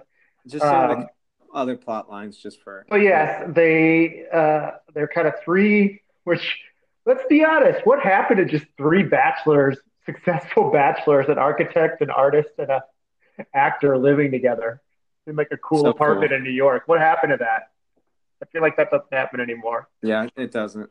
It just doesn't happen. Their so apartment is insane. It is insane, and they're kind of oh, they're not only are they bachelors, they're like bacheloring it up. They've got chicks all over town. That's really the opening mo- montage is all about them and their the women going in and out of their their houses. They're all kind of they're all kind of players. Total players. Hit, we we could get into. I know. We're not. I know. I was just saying, do the quick quick plot lines, and we'll talk a little.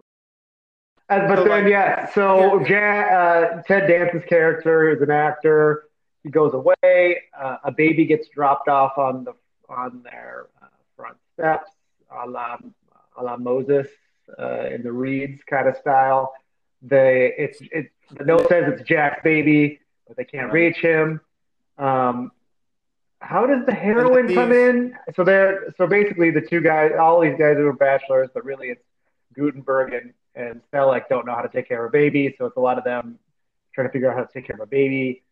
There's drugs in the bassinet. Is that what it is, or the drugs no, are um, separate? Um, so, so uh, um, Ted Danson's an actor, and he's working with the director, and the director just asks if he can send a package uh, to him because he's going to be somewhere else filming. He says okay, and it's actually this guy does deals drugs. Yeah. So it comes to their apartment. They don't realize they think the package is the baby that that everyone's referring to um, because Ted Danson actually goes out of town too. And so they keep thinking the package is the baby when it's actually these drugs. So then they end up getting mixed up with these drug dealers as well. But a lot of the movie is just like comedy based about, like you said, the bunch of bachelors trying to figure out how to how take, to take care, care, of a baby. baby. That's really what it is. Then the drug thing resolves itself. I would say more yeah, than just, ha- a little bit more than halfway through. Then the mom. It's a really stupid. Yeah, doesn't even matter. But if if you don't know, I don't know. They, the mom, yeah, the mom comes back. She's English. She's going to take the baby back to England, and uh, and also the uh, Ted Danson character character comes back, starts to love. They're all doing a good job, the three of them. So the three men and a baby are doing well. They invite the mom to be part of their life because uh, they realize it, they've changed, they've changed. don't they want to have a kid. I mean, that's lit, that is literally it. I can't believe it's the number one box office movie. There's nothing to the movie. Yeah, yeah, no. But it, it basically crazy. is getting off on the charm. So what? I think the first part of the movie is really interesting. It's like that part is interesting. They shouldn't have just. They should have just like kept with that piece of it or something. I don't know. Uh, I don't know how you make it better. Yeah. No, uh, they shouldn't have mixed the drug. Yeah, that just doesn't make any sense. Something else a couple other interesting things to happen besides drugs that were more realistic for just the whole scenario yeah. would have been yeah. better. And then, but like but, I was just gonna yeah. mention because we mentioned their, their, condo.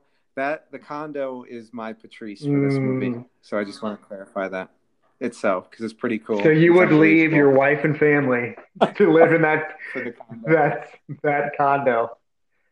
It may have to come with Selleck because of his architectural skills. I'd want to be able to continue to expand upon the condo. So I'm not that good. I, will be honest. What if it was me, you? We needed one other guy. I guess we could do B. Who else could we get? I guess. Or just get somebody who's an architect. I kind of would want Guttenberg, but um, as Selleck's character to have the architecture skills. I see what you're saying. Yeah, yeah, like the architectural skills of Selleck, and then just kind of like the personality of Guttenberg. So that's hey, you know all- what? Let's I throw mean- it out. We're gonna throw that out to to uh, to our podcast listeners. If you're uh, if you're Little Guttenberg uh, and really know Selleck, because Selleck isn't an isn't an architect. So basically, if you're if you're Steve Guttenberg as an architect, uh, give us a ring at uh, five five five four seven. Are you ready for the uh, SG S XS X XS X FXG? R. and then it'll only be a $45 charge type star 69 and we'll know that you want to live with us uh, in toronto uh, in a condo we'll leave our families um, we'll bring amelie. She's the closest to the baby. She really does look like this baby right now. Uh, that's for real. Um, they're all they're all you mentioned they're all kind of players, but um, Steve Guttenberg's character wait are they the all are they all players? Players or players. Which one? What's the '80s? So there you go. players, yeah. Think. good call. good call. Is that? Um, everyone knows the actors, but just a few. We like to do quick little snippets on each one. Um, obviously, Tom Selleck was really famous for Magnum PI and his mustache. I think um, the flick that I noticed that we really liked that maybe not everybody else likes is Runaway, Mhm. which is a potential submission for this show. I mean, we Um, might just that- that, might have just been the Easter egg for next epi. I don't know. yeah, with the uh, um, like futuristic. And they're in an elevator again. What is with Selleck and like outdoor? That's what I. That's what I noted. There's a construction elevator scene in three. At a construction elevator scene in Runaway. This guy's obsessed. Yep, and Gene Simmons is in that Runaway movie, which is obviously a time Yeah. music uh, lead singer of Kiss, which is pretty interesting. Um, the, uh, Gutenberg, um, the Goot, you know what that stands for? got the Goot. He's got the goots. the greatest cocoon. Of I know. time. I feel bad, especially with our pedigree. That we're. I kind of feel bad. This is our first Gooties. Yeah, I know it should. It's kind of weird that this is, but actually, what's weird is after going through this, he had Police Academy movies, Oh, and then nothing. This and then he fell off the radar. Like it sucks. I don't know. I didn't realize that Yeah. was really the case. He didn't really have anything else. but he had he had everything between Cocoon and uh, Police Academy.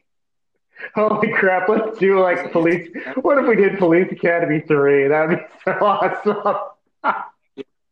We can. No one's stopping us.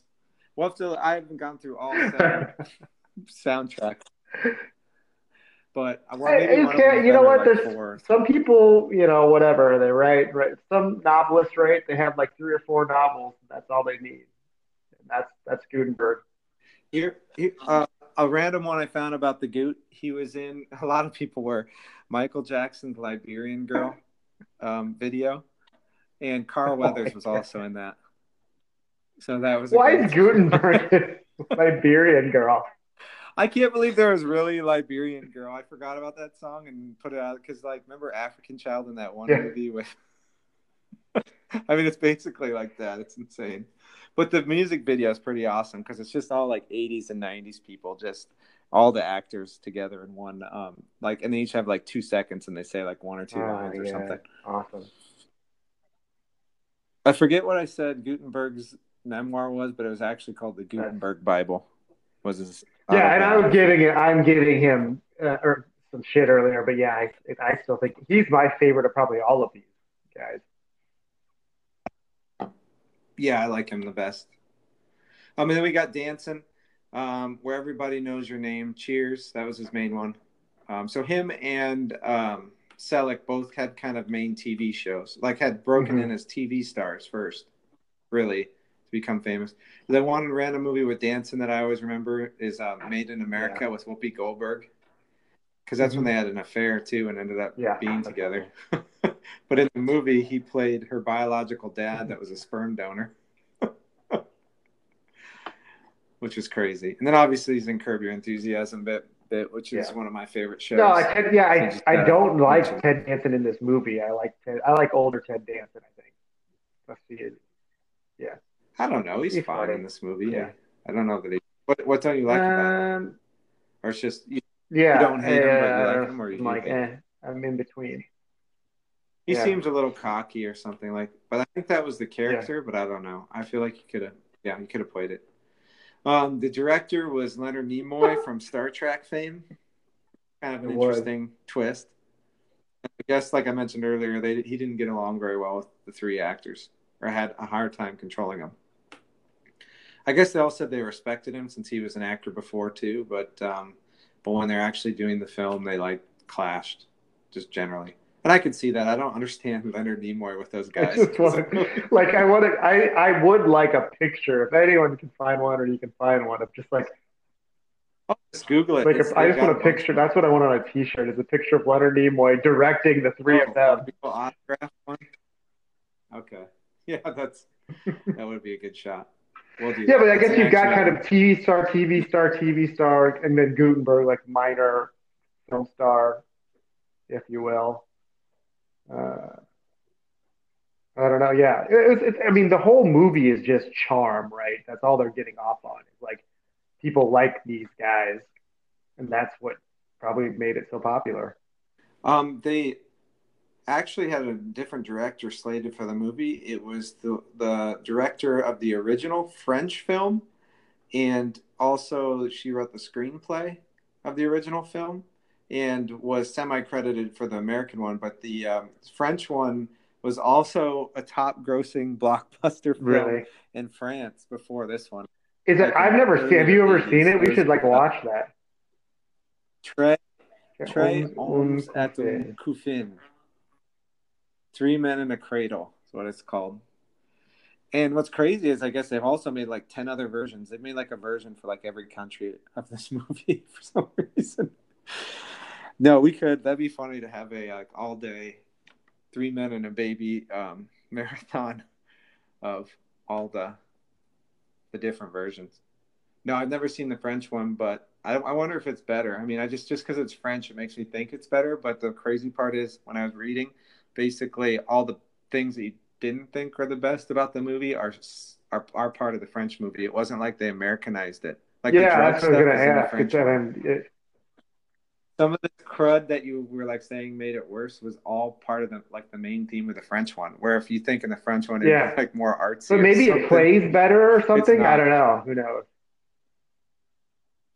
I don't know. It might have just been something where because French films were so are generally so much more artistic that when French people in the '80s got like a comedy like this, it was Mhm. like, whoa, what is you know, what is this? You know, almost or something.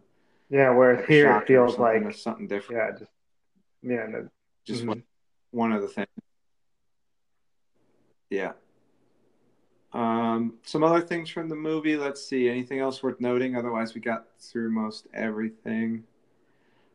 Um, oh, uh, Paul Hogan was turned down for the role of Peter. I forget which one that one was. Who, which character that was? Um, one of those, one of the roommates. But that would have been crazy to have the Crocodile Dundee. Oh, that's yeah, that's uh, that would be Selleck as Peter. okay, yeah. So Tom Selleck would have been Oh, Paul Hogan from shit. Crocodile Dundee. now that we're movie. talking. Yeah, because that's uh, that's the problem. I just Selleck, I think, is just so n- nothing. He's like nothing. He's just, there's no- he's like a blank slate. Hogan, at least, he's like, that's not a baby. That's heroin. he just takes out his knife. The drug dealers come and just take out his knife and just like you know beat him like right I don't away. know. That, that that sounds like three three men, a baby, and a crook. A crock.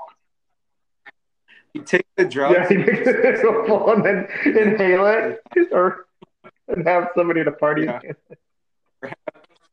yeah, the property manager inhale it or something when Uh, she comes in. and then some, and at least right now we'd be hearing some didgeridoo on this soundtrack. that would be that would have been a nice mix in there. Just Paul All right, everyone knows we like to do remixed movies. Guess what we're gonna do for y'all this time and post it on the website. Paul Hogan three. Everyone keeps talking about Eric Stoltz and Back to the Future. Old news. Old fucking news. New news. Fucking Crocodile Dundee and a baby and two other dudes. Uh, we you mentioned there's lots. A lot of the jokes are pee poop jokes and like taking care. And of just like generally through a time. sexist, like, I have no fucking clue what a baby fucking is. Yeah, but at the same time, he has his girlfriend. Tom Selleck has his longtime girlfriend, and he like she comes in. and He's like, "You need to take care of this baby," and she's at this. I give her some respect. She just responds, be like, "F you! I don't know anything about babies. I'm a single woman, Yeah. you know, in the city." Oh yeah, no, See that's that, good. you Yeah. know, so that was kind of I guess I'm just thinking of like the grocery part where the it's like I fucking have no clue. Yabba dabba lady, help me. Okay, well, this is this is triggering a Uh-oh. big time debate. All of a sudden, Baby Boom. Have you seen that one? Mm-hmm. Yeah. with Diane Lane, I think. This came that came out around this time too, and now there's a woman Ooh. that doesn't know how to take care of a baby, like I was just, and that's the whole joke. And it's Mhm. kind of like similar jokes, like she can't get the diaper on, like there's peeing and pooping. She goes into the same same exact scene almost. She goes to the store and like doesn't know how to get diapers and formula. No, I didn't, maybe it's not Anyway, sexist. I guess then, there you go. so movie- it's not that sexist. Maybe it's movie not sexist. It's just like no anyone in the world could be like, I will buy this food and then I will get these diapers. But that didn't do as have as Yeah. much success. That movie, I guess that's the sexy part. Is like same story, probably better. Yeah, I mean, I remember liking Boom. that movie more. Yeah. Yeah, Mhm. it's like better written, but somehow it's not even close to the box office just because it have the uh, charming Yeah. three guys Doing like it. you were saying. Um, but I, my personal opinion is Baby Boom Yeah. is better than Three Men and a Baby, and uh, What about I'd she's ha- and then she's grave. having a baby? Yeah. that one's like on a different plane. I mean, yeah, I'd put that even better probably, but it's Oh a yeah, that's more like growing up, and then that happens. Uh, couple other things noticed. It's pretty crazy. They they like go to find the baby at the airport, and he's just like where they don't have to have a ticket or anything. they just run into the airport and they're like, "Oh no, they already left. We missed the plane." The mom. Where yeah, what do you mean? Where airplane terminals were just bus terminals? kind Or, Yeah, but you're just watching the movie and they just run right to that yeah. the hang, the the gate, so it just felt weird.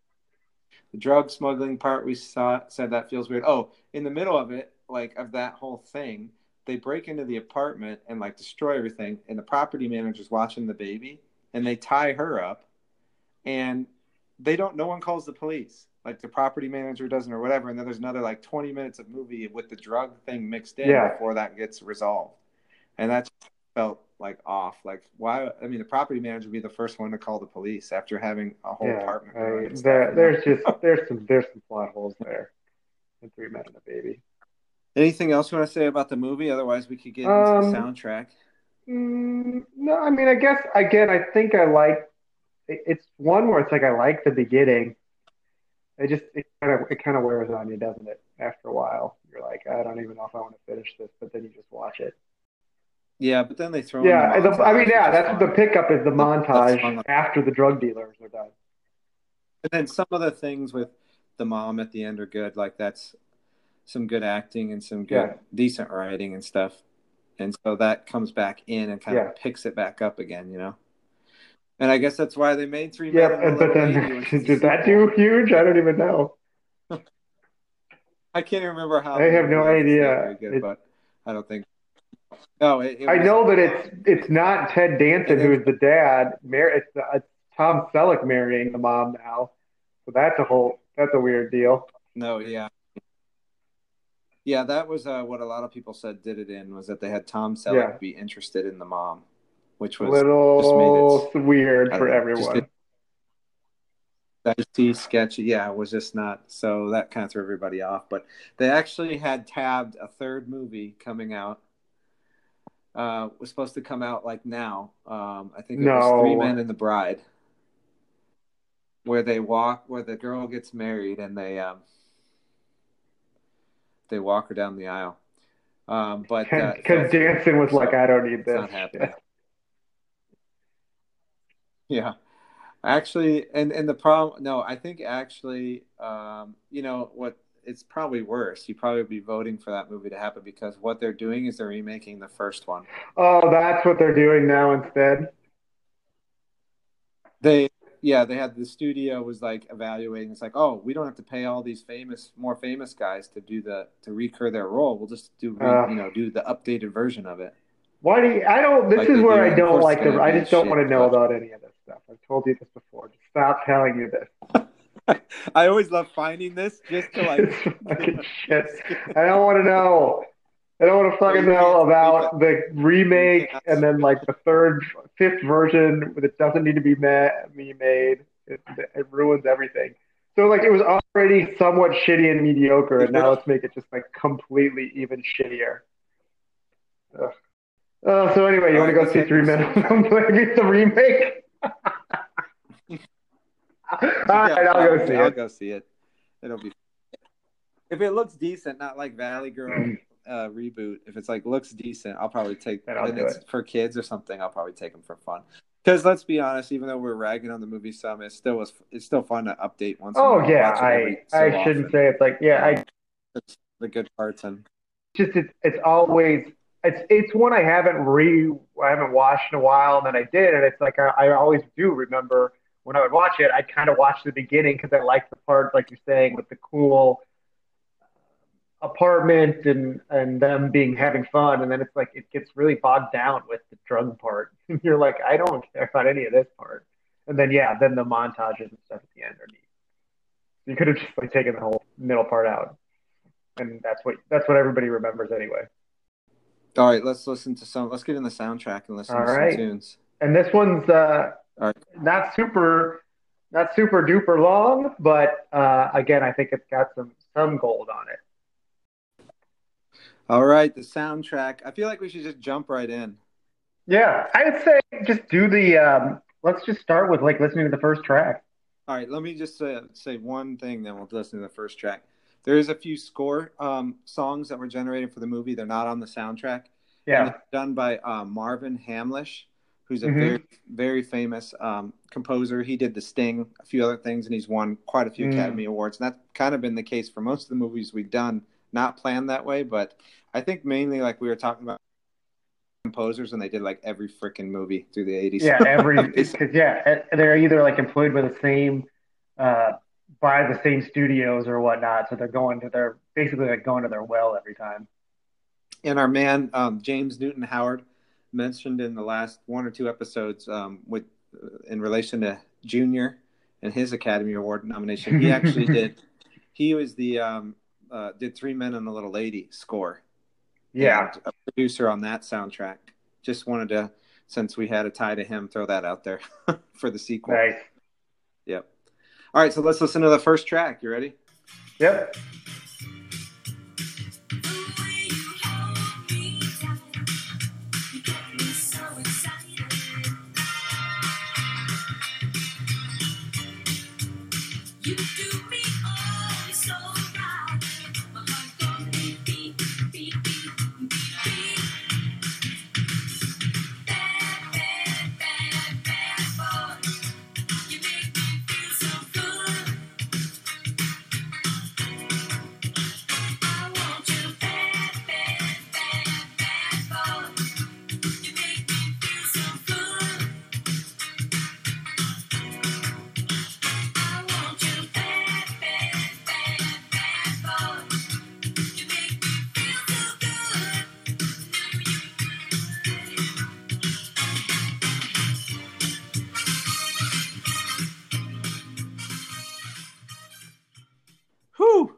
Good start. This might be the first one where we have Mm-hmm. first song on the soundtrack is the first song in the movie.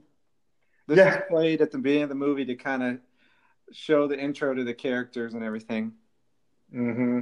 A great Yeah. start out here. Very. That's what I'm, I. I know I said I like the beginning, but it's like you. It's like you automatically think of the opening montage, and then it's like it's. Ha- you could almost stop the movie there with after Bad Boy yeah, that's. and perfect. that and that Well, montage. I'd say both mon- main montages are perfect. You could just Yeah, that and the yeah the other one. and then have like the ending or something where they say that she's gonna live with them, or maybe. But do they? So they they credit this just to Miami Sound Machine and not Gloria, even though Yeah. she's singing. Yeah. Yeah.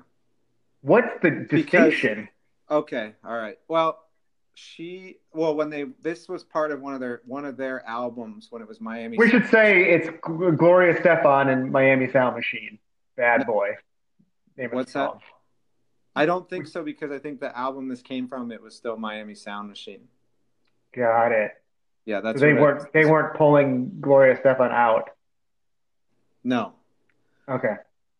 And so and I think on that albums too, they still had s- some of the original members, including her husband Emilio Estefan. hmm So because it was from a year, like just a year or two right before this this um, this movie came out, they had their own album, and this song was on it with another one that's also on the soundtrack. But you, you mentioned it's Miami Sound Machine. Gloria Estefan is part of the band, and the song's "Bad Boys." It's four minutes and thirty nine seconds. It was the intro to the movie song. Um, Miami Sound Machine is is a Latin influence band. I think a lot of people know them, and they know Gloria Estefan. Um, she, uh, I think they came out early '80s, like late '70s, early '80s, to where they had um, "Primitive Love" was the album I mentioned in '85 and had a few top 10 hits with that and that was kind of their breakout album and it transferred over to this soundtrack as well What do you think happens when Bad Boy meets Nasty Boys? that's what i was Janet thinking. Jackson. no i was thinking nasty girl too what about all of Eh, them Yeah, yeah. from what was that one from nasty girl was that just a uh, Nasty oh, Girl, uh, that's uh, last dragon um yeah. this had a long intro like last dragon willie hutch the Willie Yeah. Hutch long intro Oh, Willie Hutch. Willie, you? Willie, hit us up. He never hit us up. We love you, Willie. sound machine miami sound machine they're trying to copy you. Take your shit. Um, in the 80s there was like a little um, like underground miami thing going on. Like we talked about scarface. Mhm. so that came out. Um, miami sound machine was from miami. Um, they weren't from berlin. Yeah. like berlin was from orange county. Yeah, they were actually from. they were actually from miami and did latin music and stuff and grew up there and all that kind of stuff um, actually they said gloria estefan went to a wedding with her friend of a family member and miami sound machine well they weren't called that i don't think at the time were playing and they just like impromptu him and her, her and her girlfriend just went up and started singing to the music and that's how they ended up being part of the band or she ended up being part of the band which sounds pretty cool Wow. but yeah, they had. I mean, in the '80s, we had Scarface, um, Miami Vice, the TV show came out, and there was also Dan Marino was having a lot of success in the NFL with the Dolphins. So Miami had this little like like underbelly of kind of hotness going on Nice. portions of the '80s. So they kind of came out of this too as they got famous. I like that. Yeah. Um, the song or, or Miami Sound Machine's music's in a couple other soundtracks. I noticed when I went through them. They've got uh, Hot Summer Nights is a song on Top Gun. I don't know if I remember that one. I'll have to look it up. And then they've got Mm, mm. um, Suave on the movie Cobra. So those were two other soundtracks they're featured in. So pretty decent repertoire. nice. Kind of surprised they weren't. I didn't have something on Scarface. Maybe that was just too direct. And I guess E.G. Daily was, you know, was just a, a better fit. I like the song. I don't know. Yeah, I don't know if it's my favorite Bad Boys song or Nasty Boys. You know, Nasty, um, nasty boys, nasty girl, and bad boy. Mm. I like them together. That would be. I'd good- like. I'd like all three of them to just get together and just bone those three. No, I just room. like the like the girl talk mix of those three songs. Yeah, that'd be that'd be cool. Yeah, no, I mean, I think this is a obviously Miami Sound Machine's listening because this is all happening. Those are all coming around. I mean, Nasty Girl happened earlier, uh, but Nasty Boys is around the same time, uh, maybe a year earlier. So they're they're paying attention and releasing this. And you're saying that, that it was also released on another album a year or earlier. So those are all coming out at the same time. Oh yeah, so it's got some. Because I wouldn't say there's a Latin, there And isn't it's necessarily a. Latin flavor on this song. They're they're trying to go pop on this song. I mean, you got this song coming out, which ties to those, which is similar, and then we were mentioning some like all the baby movies came out. Baby Boom, this she's having a baby. There was a, a couple more too that all had like a baby theme, you know, that came out around this movie as well. So people were feeding off each other, for sure. Um, Yeah. they have one more song on the soundtrack, so we'll get to that when it comes up in Yeah. order. But um, nice Okay. starter for sure on this one. I think a great start. Yeah, again, this is a it, this is short but sweet. It's one where I think it is. It's it's it's decent. So I I always thought this was a good song on there, and it just you can kind of bop bop your shoulders to it. Should we go to the next one? Yeah.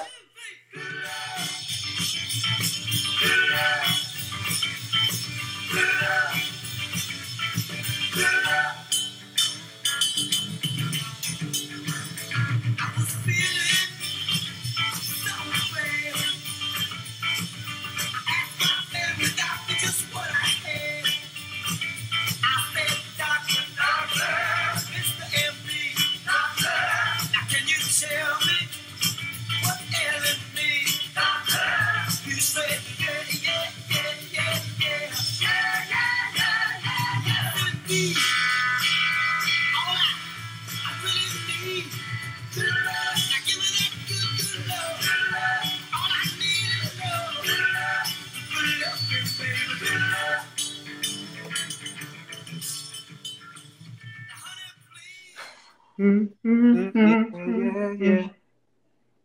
Another great track. That's Another did they- uh, did- an, an did older, they- older Yeah, track. did they spend all the money on that one? Or is that what it is? Oh, during the movie? Yeah, or did they get it? They got it a good price for Oh, for I that. you're. I don't know, maybe.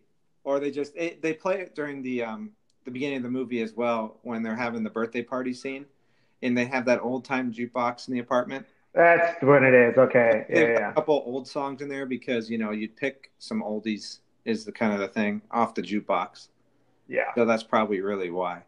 Um, And who knew? Who knew we could just uh, with even though you interviewed mom uh, for her favorite soundtrack songs, who knew we would just stumble upon basically this probably would, would be dad's. Yeah. That's probably true. This is the Rascals called Good Lovin', um, initially known as the Young Rascals. They're from New Jersey, 60s band. They've got a, a bunch of good tracks. This is probably like not close to their best song. This is more like their like niche, like we're gonna pretend to be like a rock band song or something. yeah. like pop. I don't know. I always this is the one that I always knew from them. And our dad really, I remember he always had the the greatest hits album. Uh, but the one thing that I always remember, this is my little research that I did on this because I couldn't remember, but I remember that uh, Dad showed us if you flipped the greatest hits album for Young Rascals right on the back side, it has the track listing in like cartoon bubbles, and then you could you could put like words in between to make a sentence off of the track list, if that makes sense. So like side one, it, it was like is I ain't gonna eat my heart out anymore. And number two is good love in this song. Three is you better run. Four come on up.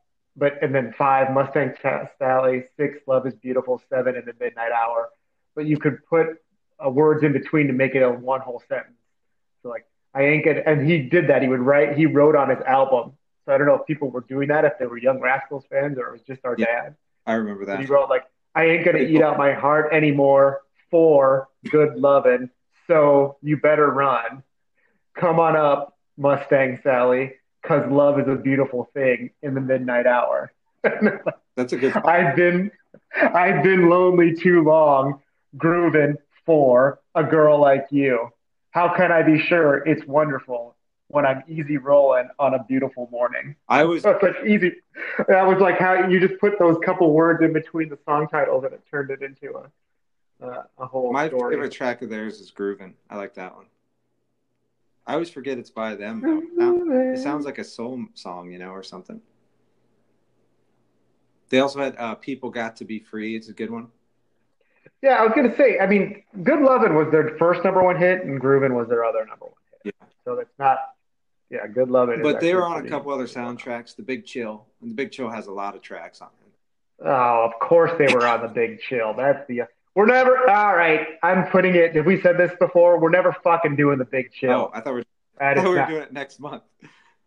oh shit! Remember when the week, the month before, just one of the um, guys we said no romantic comedies, and then we just Yeah, we did one the next. like when you say that, it does the opposite. Um, but they're also on. The- We're never doing because it doesn't count. It doesn't count as an '80s soundtrack just because they do a bunch of songs from the '60s. That doesn't count. Yeah, that's true. Um, they're also on the Lost Boys soundtrack though, with Groovin, and the Lost Boys sound good Oh, stuff. So maybe we'll see them again, or likely see them again on something. Um, and these guys Maybe were will. inducted in the Rock and Roll Hall of Fame, 1997, for another little stat. yeah, Good Lovin' was always good. And uh, beautiful morning. We didn't mention last track because it's at the beginning of the movie when that's playing. Um, I mean, the awesome part in that too, the montage is the the in their condo where they come off the elevator, the little um, atrium. You know, before you go into their apartment, um, Guttenberg as the comic, you know, paints up the whole mural of the roommates and everything. Yeah, that is the fact. Yeah, and then they they kind of bring it back home because he paints the mural of the with the with a baby at the end or something. later. I think at the end they paint the baby and the mom in there. Yeah. Which we'll get to that track that's at the end and talk about that.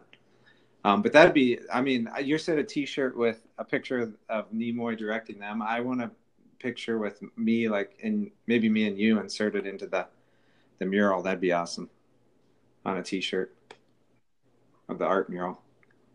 Should we go to the next Yeah. track?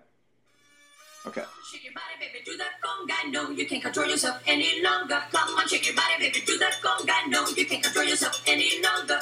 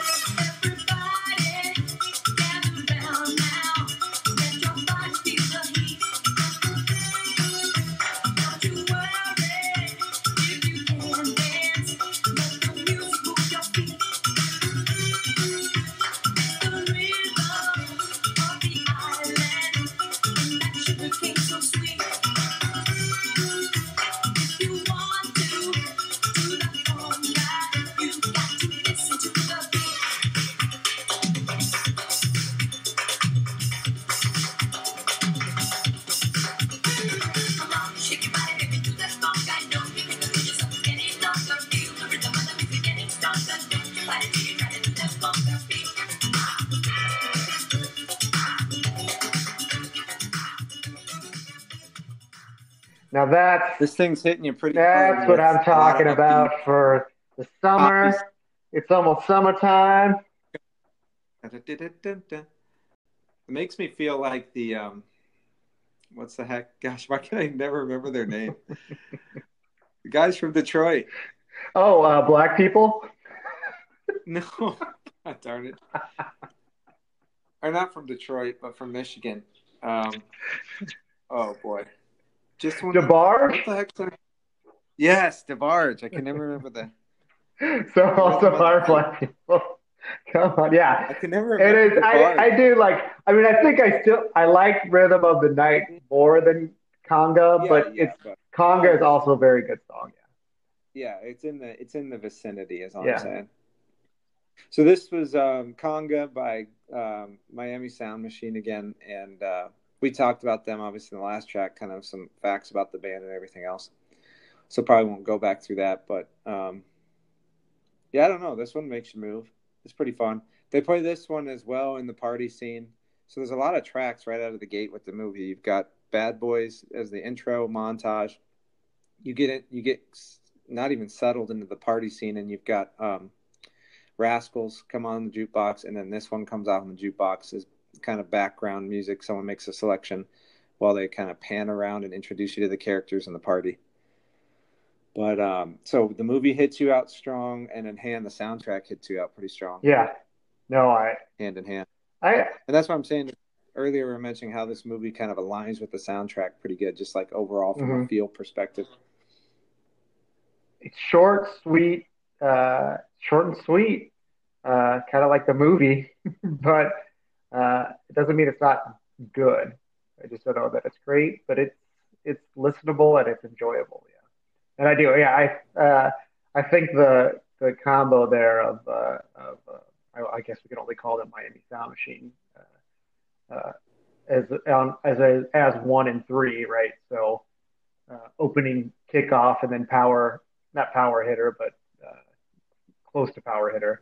If you're at a three and a four, uh, that that's a good combo there to have those two at one and one and two, and then you're mixing And in, and it's 87, so everybody that's watching this movie is like our baby boomers, right? So they're all going to this, they're all reminiscing off of Good Lovin', and some a couple other songs that are on here as well. There's, you know, we say we don't do Big Chill, and now I'm realizing it definitely has some of that, except it's splashing in Yeah, it's some not of the as heavy. 80s. Yeah, because it was light, more lighthearted than the Big Chill. Yeah. So it wasn't trying to ingrain that in it. yeah, like just complete reminiscing. mixed in a little bit. Yeah. Yeah. Estefan, Gloria Estefan. Did you ever remember Esteban guitars? hmm I met Esteban. That was crazy. In Arizona, he was doing like a performance or something. there was only like three. There was only like three people there. But uh, yeah, it was interesting.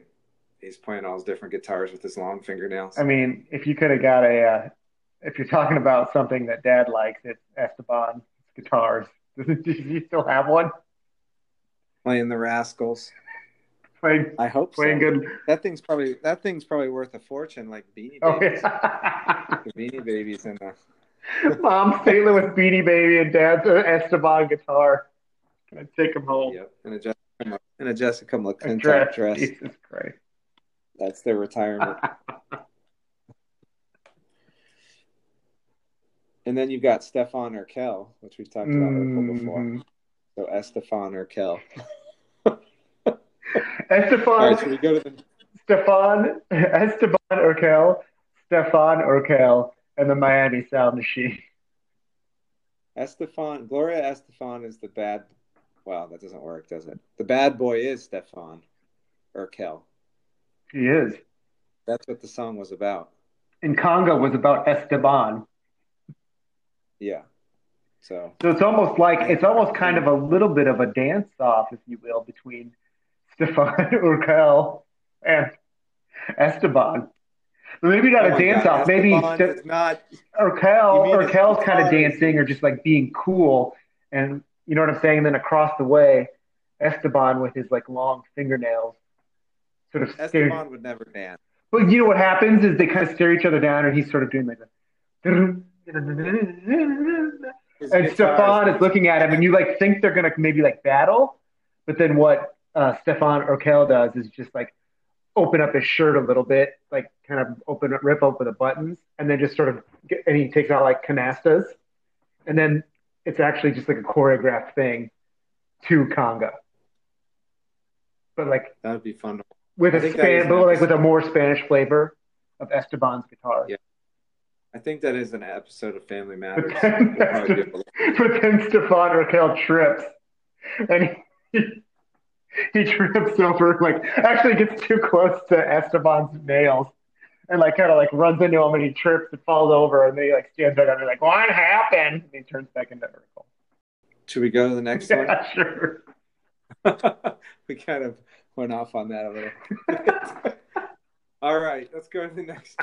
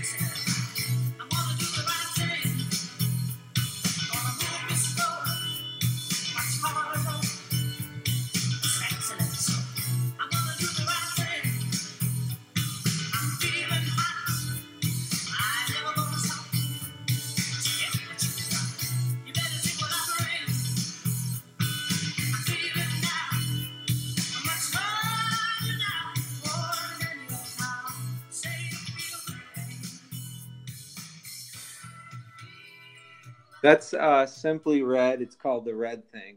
It does kind of fall into the cracks. It's not in the movie as far as I know Yeah. played. Um, they're a British '80s group, Mhm. soul and pop group. Um, they have probably one of the best songs ever written in the history of the world as well. Um, I don't. Do you know which one it is? Mm, which one are you thinking of? It's uh, if you don't know me by now. Is it really? Yep.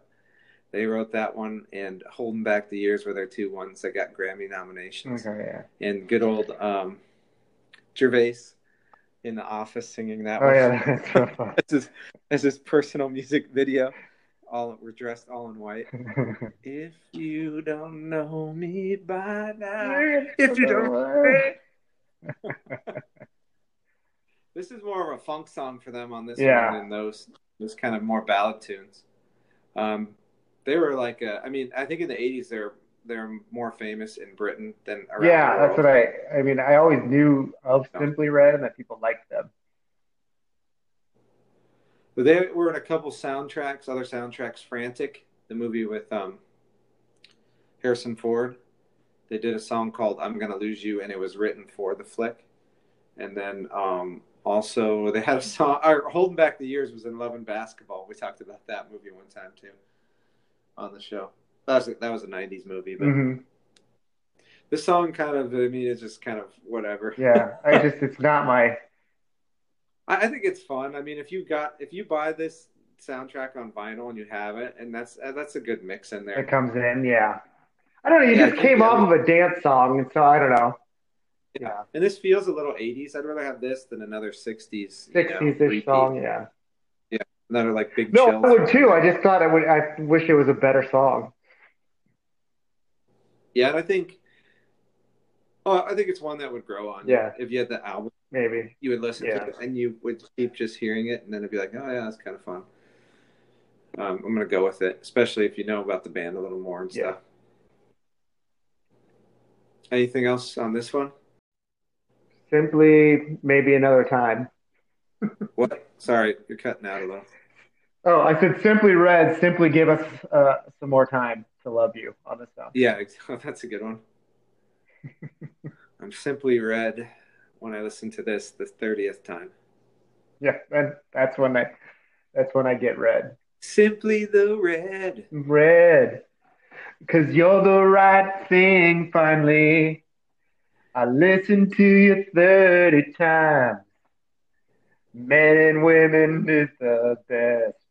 If you don't know me Know the right thing. by now, listen to this song thirty-five hundred times. Like a time. You will love me. Look at simply red.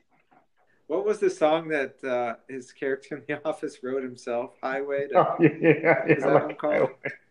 I don't know. I remember watching that. That was funny. Highway to, Oh, what and it was so funny. All right, let's not go off on that. Okay, next track. I guess next track, yeah.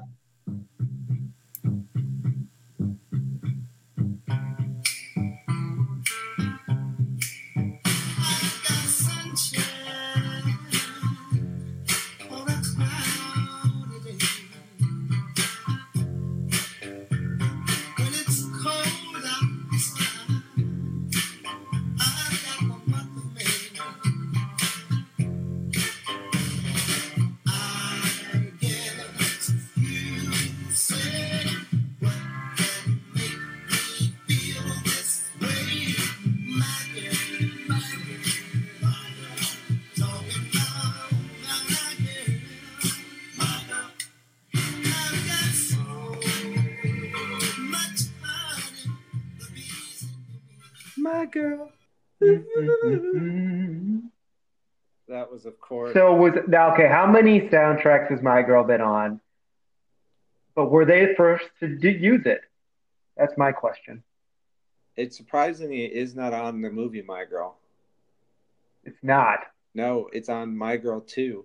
Isn't that crazy? okay because they didn't use it on My Girl, and everyone's like, "Why didn't they use it on My Girl?" So then they use it on My Girl too. it was also in The Big Chill. It was in the Big Chill. And what year was the Big Chill? Eighty. Oh, I don't. or 85. Yeah, I don't know. I think probably 85 or 84. He's also on Mannequin. Um, not this song, Ooh, like- but the Temptations were the first It movie, the TV movie. Yeah. Um, Black Klansman as well. Yeah. Or some movies that they've all been in. Maybe not just My Girl, but some of their tracks. So, yeah, I mean, it- uh, My Girl by Helmet. this is obviously My Girl by Slayer. Yeah. No, the Temptations. All right, so this is crazy though, because when I was looking this up, um, they were in the Last Dragon, and we we missed it. What? Yeah. Okay, it wasn't on the soundtrack, but it was in the film, and we didn't catch that, and we didn't What was it in? I mean, I guess we did Suki Suki, Um. which is a great one, and you had, um, geez, what was the other one? Um, Dirty Girl or what? yeah. Dirty book. Dirty Books. Those are great. I don't think you could beat that with this track, but they had a song called Treat Her Like a Lady, and it was in the film, and somehow we just didn't catch it, which is kind of disappointing. You want to, should we listen to it? Mm. Yeah. All right, let's listen to it real quick.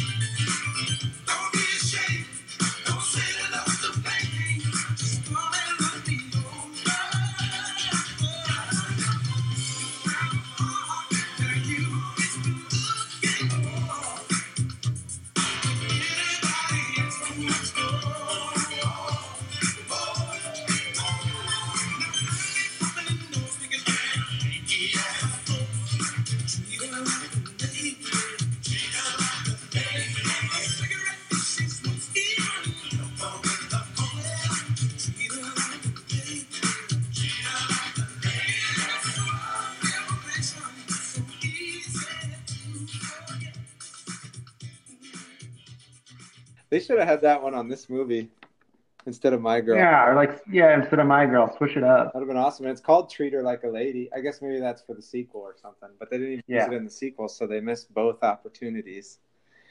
They were actually going to use it in Three Men and a Bride. That was the whole reason. And then Danson was like, "What? No, I hate the temptation." he walked out. Because of the first away. movie. Yeah, Yeah, like, Temptations. it's we're overusing them. Uh, Motown Group 60 Soul, just doing some stats. Detroit, Michigan. Everybody, a lot of people know that. Ain't Too Proud to Beg, just my imagination. Papa was. I mean, y- it'd be better if you just made up everything because everybody already knows the temptation. Well, I just I Background. our helmets. That was good enough, wasn't it? no. Obviously, my girl. They're playing this in the soundtrack because they have a girl. So, or I mean, they had you know they're taking care of a girl. So it's like my girl, yeah, right. You feeling that with uh, Amelie or not? Um, I so I'll we're go, we're gonna come up to the songs in the soundtrack where I would feel it. Yeah, Okay, it's actually that's probably a better one anyway. yeah, All right, should we go to the next one? yep. So I'll give it away. It's with this one. Oh yeah, so one you just mentioned. Perfect segue. Let's do it.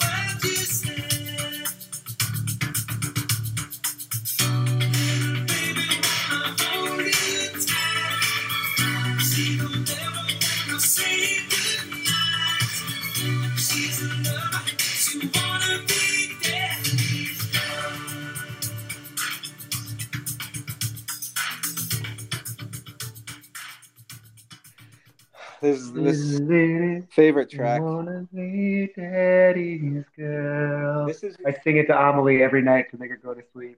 this. I actually sing. She she loves Itsy Bitsy Spider, to be honest, but um, also Daddy's Girl by Peter Cetera.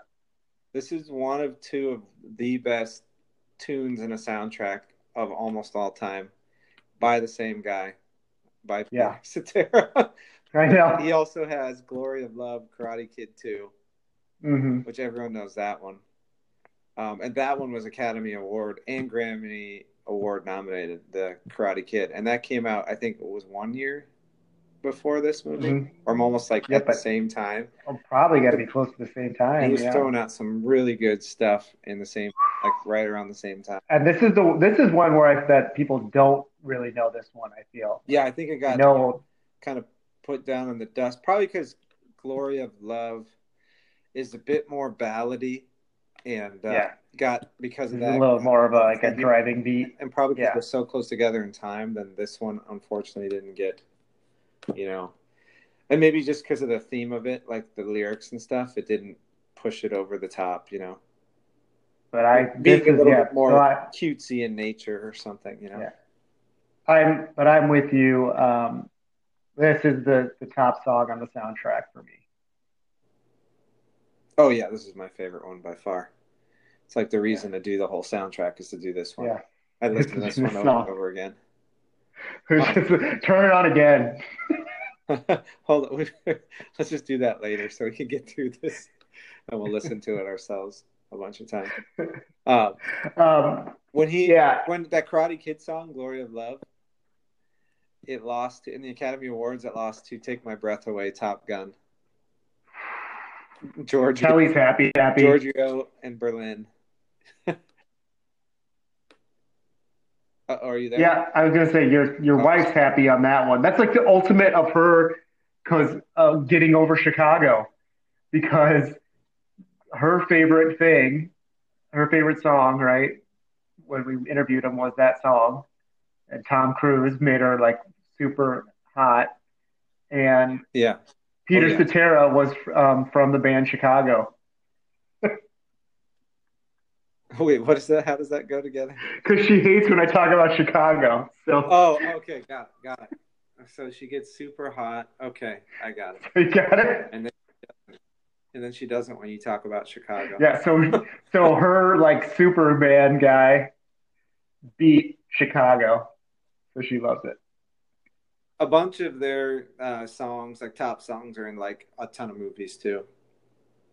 Just reused or whatever. Chicago or Oh. Peter Cetera? Yeah, Yeah. Chicago, yeah. Uh, Chicago, written by Peter Cetera. So I mean, Yeah. I don't know. You know, and Chicago's in the Rock and Roll Hall of Fame. This uh, we got to talk about obviously in this. This is like a classic montage. Mhm. Oh God, when this song comes on, it's uh, after the drugs things resolved, I believe, right? Mhm. And so now it's just it's showing them in their prime as dads Yeah, now. they're just rolling. experience. They got their drug thing Yeah. They're all together. It it is the epitome of being three men and a baby. They're like playing frisbee. They they've got they're just looking great. They're like mixing it perfectly together. Their player lifestyle with their dad lifestyle now.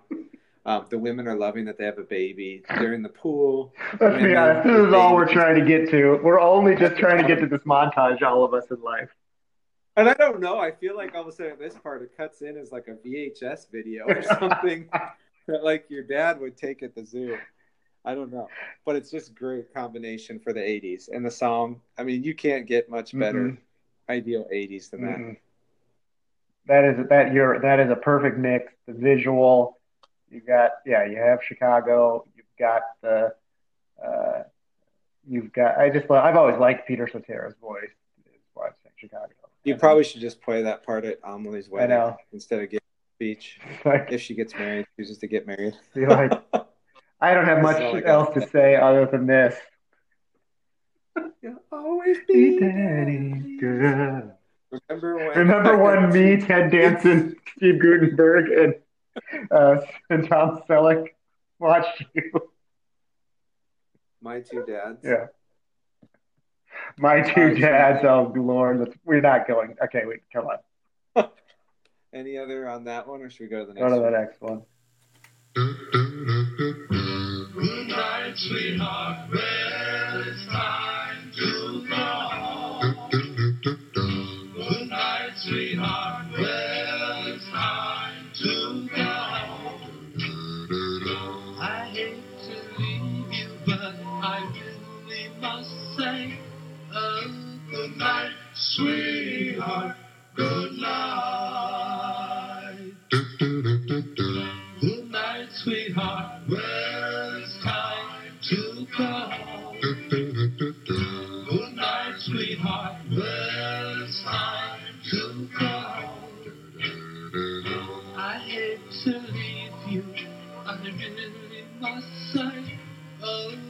Night, sweetheart. Good night. I like this song. I like it. Again, I just I don't I don't go in for the nostalgia on these songs. Maybe it's because I just know them so well. I don't know what it is. It's not never hits for me. And the better lullaby is Peter Cetera, Daddy's Girl. They should have been singing that. You're just blinded by that song. Like, I know. Is that I what it it is? should just be every song on the soundtrack. It should just be Daddy's Girl, Peter Your Cetera. remix for this one is that one, uh, eight tracks. Eight tracks long. Cetera, Cetera, Cetera, Cetera. Yeah, probably. With No, I mean it's a, it's yes, it's a good song. I like it. I mean, I like. What Uh, if they started singing the glory of love while she was going to sleep? oh, The glory of love. we did it. We're your dad's awful love. So this is the Spaniels "Goodnight, Sweetheart, Goodnight." They did the original version of the song. It's been done like four other times. Um, it's this one is the what's supposedly on the soundtrack, but the weird part is in the movie. Um, the three roommates sing their own version to get the uh, baby to sleep. What the heck is the baby's name? Now I forgot. Uh, matter. Mary, Mary, right? Yeah, Mary, Mary. Yep. Um, but and then Well, no, not Mary, not Mary, Mary, but just Mary. Uh, okay, sorry, just Mary. Um, But what I did want to say was, Mary, Mary, why you bugging? Just kidding. That's Run DMC, not Fat Boys. Run DMC is in the Last Dance soundtrack too. oh, God. Good. Uh, what was that? Oh yeah. Okay, so they sing that, and then later when the mom takes the baby back, and there's, there's a scene there, they play it on the jukebox as well, but it's not this version. It's the McGuire sisters version. Yeah, It's kind of like a hodgepodge of of everything. different versions I of Good Night, Sweetheart. Yeah. a lot of people are going to really put a lot of pressure on us in the comments and uh, probably call us and all the stuff we get from doing this thing podcast all the hype um, they're going to put a lot of pressure on us to make our takashi pick this this um, song with the guys the roommates singing it Not gonna. not gonna do it by donald trump I will not do it. We already mocked it with B earlier. Not happening. That is. You can't. There's no Takashi if the thing is in the preview. That's not Takashi. That is anti Takashi. I, you know, that's a good point. Actually, I didn't think about that, but yeah, it's just it's not. I mean, it's like okay, I don't know. It's an okay scene when they're singing, but it's not. It's not something that's going to be The to the level Yeah. close Again, there's these guys who are riding high on their charm. They could get away with like shittily singing uh, this version. I guess that's what I don't like.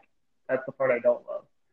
Um, it's like sweet, but then it's just like, but it's not really sweet because they know it's sweet. So there's like a self awareness that makes it seem not sweet. Yeah, yeah, I think so. Some cockiness in there. Yeah. Um, the Spaniels is a R R and B doo wop group from Gary, Indiana, in the fifties. They're credited as one of the first groups to have like a um, like lead singer with a group of backup singers. um, Mm-hmm. that kind of style. Uh, they were uh, this song I think was also in American Graffiti as well. I don't know what scene I was trying to find it, but I couldn't.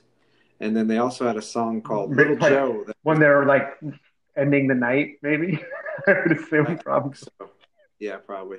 And they also had a song called Spoiler. George Lucas isn't isn't that deep. They also had a song called Little Joe, which is really good. That was in an episode of The Sopranos as well. Um, that blends in well with that episode. The episode called Boca. Check out that song; it's nice. Okay. I like this group though. hmm Yeah, it's just um, obviously the song itself. Yeah, maybe it's not. It's not. Yeah, it's not the group or this their version of this song. I think that's fine. I Yeah. yeah, just how it plays out. in With the everything in the movie. Yeah, yeah. I think that's what it is. That it makes me not like love it. Um, and then having heard it, yeah, from those three so many times. We're on track seven of eight. We got one more. Should we hit the last one? We can. Do we? I guess since we reference it, is do you have a Takashi? I really didn't. Yes, you do. I do, but it's not. It doesn't. It doesn't have any structure to the Takashis of, of old. We're breaking. we're breaking the rules of Takash. All right. If- well, I just saying, uh, kind of to me is the essence of Takash, but a little bit to me, it's the movie poster Mm, is my Takashi for this movie. Um, it was shot by Annie Leibovitz. She's an awesome photographer. hmm And um, I guess um, in the movie poster, it's the three guys. They're all kind of making weird faces. Um, they look a little worn down. The baby is naked, and actually, the baby has peed down um, Selleck's shirt, and he's in like a really nice outfit. And then I don't know something about the graphics across the top of the movie and everything else just kind of does it for me. I really enjoy it. And I guess it was an accident. Like true, they weren't trying to get pee on him, and the baby was naked and just peed on him. So I don't It was like a perfect, uh, just like perfect timing photo- Yeah. photograph. Yeah. So it felt right. I thought you were gonna like pull out a like a Takashi. It was like sell like singing Daisy Bell or something. Oh no, no, just the movie poster itself. Why? Do you have one or know of anything? I I mean, I, I was thinking in our normal rules, and there just wasn't any like the I, the, the Takashi is that there's that that this is so Takashi list, right? You had to pick the poster. There's not any other music. There's it's sparse in terms of Yeah. music. I guess uh, even- only even the- I- the or, or there's not like a lot of uh, uh, you know score in it either, really. Uh, that that's noticeable, if you will. there's only like two score songs. Yeah. But when they bring the movies from the soundtrack of the movie, we said they bring them pretty hard. So Mhm.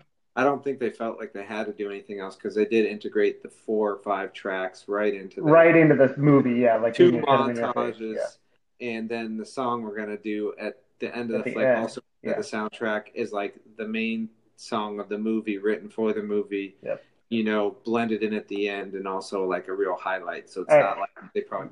But the only other thing I found was you could say that I guess they sang "Happy Birthday" at the party. they Yeah. had that as credited song. Oh yeah. Then they had um, uh, "Good Night, Sweetheart." We talked about that when they sing it, and there was one more. Oh, I guess maybe Gut the Guttenberg.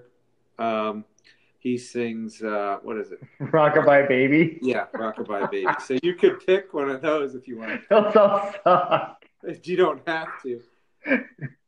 Fuck it. Guess what I'm picking? I think you already know.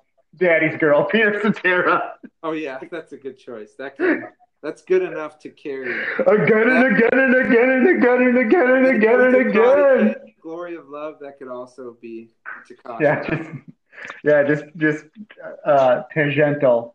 you don't have Uh, about that. Did you have- Takashi is the Three have of and a- a Baby soundtrack is just Daddy's Girl and Glory of Love. I had a this, their apartment as my Patrice. Did you have a Patrice or is that? Yeah, and this that's maybe that's why I'm kind of down on this. There's no one for me to lust after. I never his girl like Selleck's girlfriend, no. And then you don't the women as womenizing as they are, you never really see the women that they're Yeah. that they are I mean, like they're splashes, but they're not really. It really is centered on the three guys. What about the mom? Um, maybe. And then yeah, and the mom is is it's a no. That's a no for me. It doesn't do it for me. So I don't know. I I don't really you have get a one. chance, check out um, the baby in the movie. Yeah. I knew you were gonna go there. Why they had twins, and check them out now, and just Oh, go ahead and see. just so I can say it was the baby sound. that doesn't sound good, but again, we've got a thing that doesn't sound very good. But just check out the twins, how they look like them. oh, I'm good. Okay, pass. I'm I'm just passing because I know what you're what you're trying to do, and it's not gonna happen. no conflict. Okay, fine. All right, let's listen to the last track and close out the, the episode. That's fine. Uh, yeah, and I would say this is outside of Daddy's Girl. This is probably my second favorite on here. Yeah, I guess because it's written for the movie, I'm probably going to say that. But let's let's listen to it. We'll talk about that more.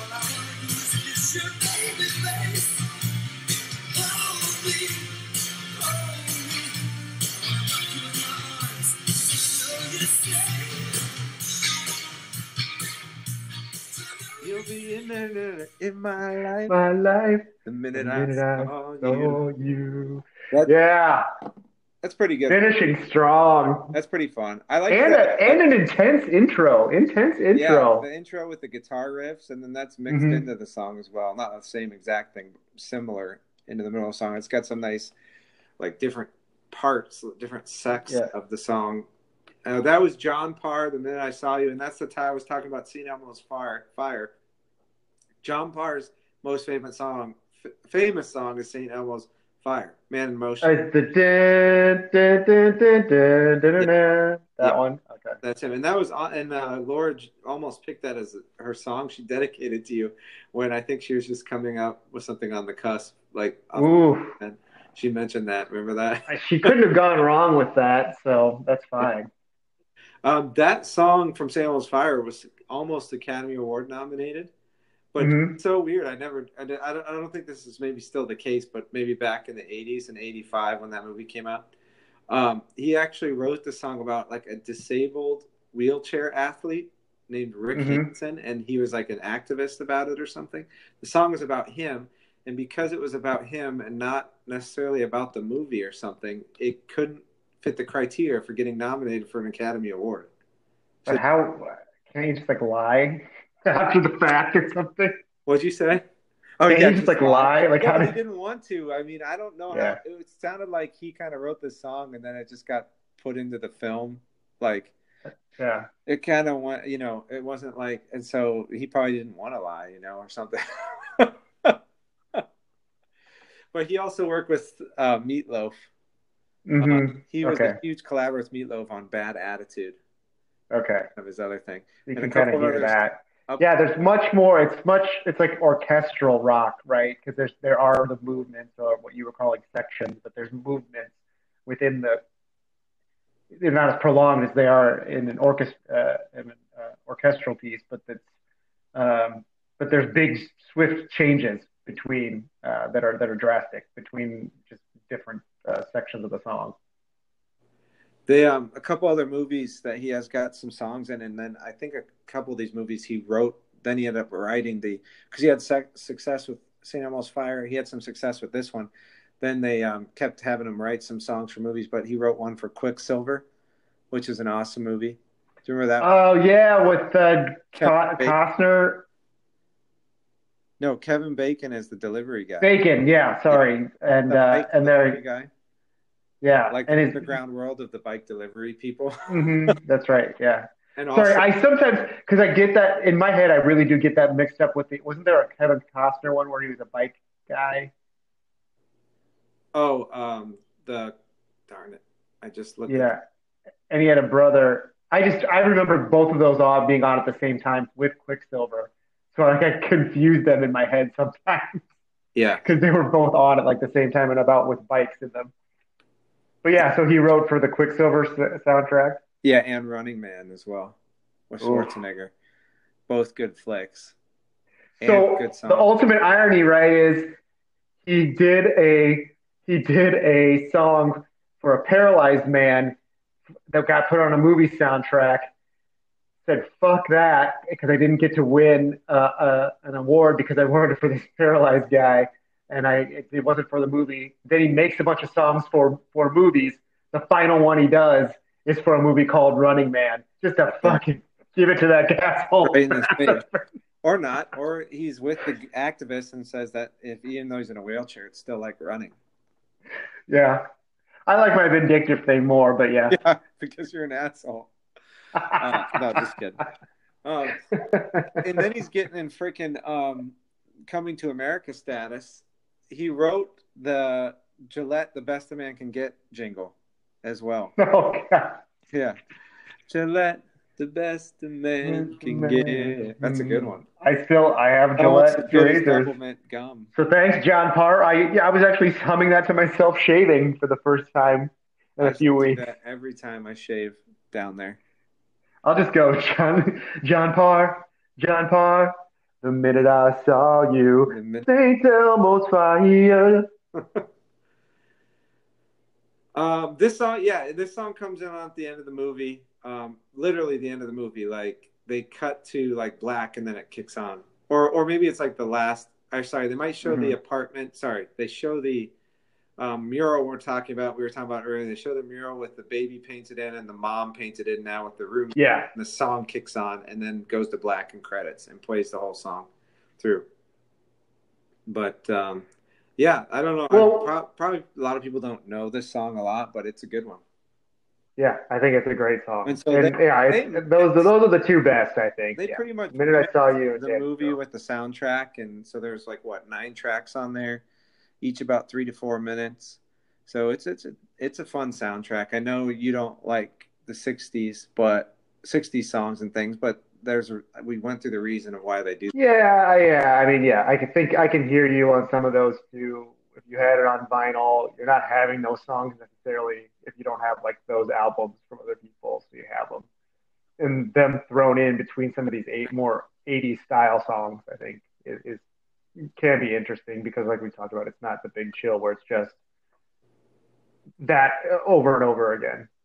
Well, that's the soundtrack. Do we want to talk about anything else with the movie or? Oh, I, I would say we we actually did find our Takashi uh, towards the end here. If you want to go ahead and, and play it for us. Uh, introducing Matt, Peter, and Jack. We your rabbit three guys doing the marrying rap. You're just a little lady and you need to go to sleep. Don't want to hear no job talking about something to eat. Break down. Like that. Oh, here we go. We were party down lady till gas until dawn. See your food spitting talk trying to change us all. Now we're situated, bachelor status, fathers is waiting. We'd rather hang with you than the one he's been dating. Say, Mary, did you wash your face?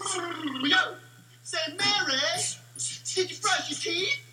Yo, my mic in your bowl. Peter, be quick. Jack bust a rhyme and make it sing. And little lady Mary, we say please just close your eyes and cop some Z's. Just close your eyes and cop some Z's. Wait, wait, wait, wait, wait, wait, wait. Just close your eyes and cop some Z's. Just close your eyes, cop some Z's. I need a drink. Oh, Holy shit! Oh my god. The leprechaun rap just comes to my head when I see that with Warwick Davis. Like, who did the worst job? you look it up and it says fucking written by Warwick. I can't believe what's her name got a, a Razzie Award and this stuff didn't. Holy shit! When, when Seventh Heaven is, you know, like a, yeah, a thousand times better of a song, and these three assholes. So that was the recreation. Like that's their that's the version in Three Men and a Little Lady of their Good Night Sweetheart. Yeah. This time That's the- now they're uh, rapping. singing her to bed, but now you know raps, hip hop's come into the limelight more by the time the movie's made. So they like, let's get with the culture to tie this in, and they actually have Jack wearing a big clock like he's Flavor Flav. Oh. Jesus Christ! Just I don't even want to know. Yeah. And they're so bad at rap. Guttenberg was probably the best. Yeah. The other two, I listen to Guttenberg rap all the time. He had some flavor. that was pretty good. I'm definitely gonna listen to that one more time. yeah, that was a good one. Oh. All right, well, let's close it out. Um, check out the movie. We always plug the movie one more time. Three Men and yeah, yeah. Like Mikey said, it was it was uh, Buena Vista. So I watched it on uh, Disney Plus. That's how I watched it. I think it's a pretty short flick. It's not too long, hour and a half. No. A lot of movies in the '80s weren't typically that long, anyway. So uh, check it out. It's a, you can watch it. You can probably watch it with the family. I think most of it is decent, or maybe kids that are a little more middle aged. And um, check out the soundtrack. Um, it's, just a fun time and all that. Switch your mood um, to a little bit more wholesome, a little bit more fun times and and mentality and everything. So check it out. And then just yeah, check it out, and then check out Peter Cetera, and then uh, check out the Jack Parr song. Those are the two best songs on there. But I Yeah. think the whole soundtrack is listen pretty to solid uh, as a as a whole. listening to uh, uh, John Parr, listen to um, Peter Cetera, and then the rap the, from Three Men and a Lady. um, listen to those over and over again. Maybe mix in the Leprechaun rap. One, one or two, both. Rap. I mean, always, always. Are we gonna now Always every episode moving forward? That's got to be mentioned somehow. that was not planned at all, but it just seemed like it. Um, Seemed and good. check us out now. Next month will be June. We'll get into summer. It's getting to be nice weather. Um, so we'll uh, have another episode coming out then. So Oh, kids. Oh, kids.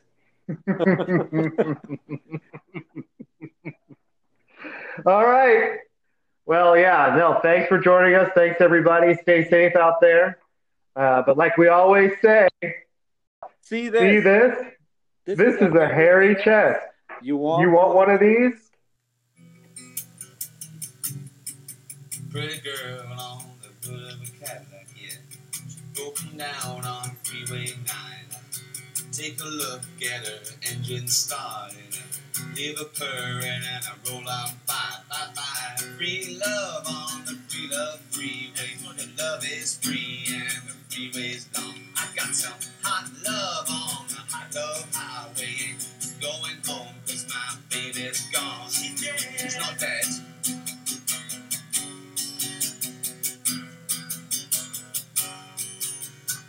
Long time later, see a cowboy crying. Said, Hey, buddy, what, can I do? Says, I lived a good life, about, about a thousand women. I said, well, why the tears? He says, because none of them was you. What, you? No, he's looking at a photograph.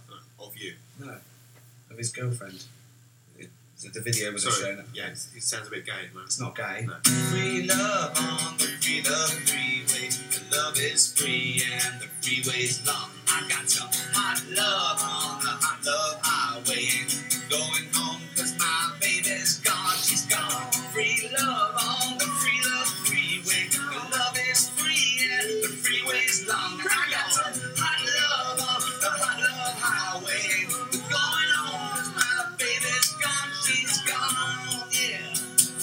Baby's gone. She's gone, yeah.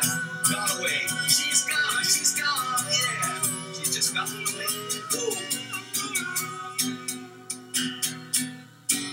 She's gone. Yeah. Brilliant. Yeah. Brilliant. You know, it's like what other ones we used to do. Right, that's lunch. Okay.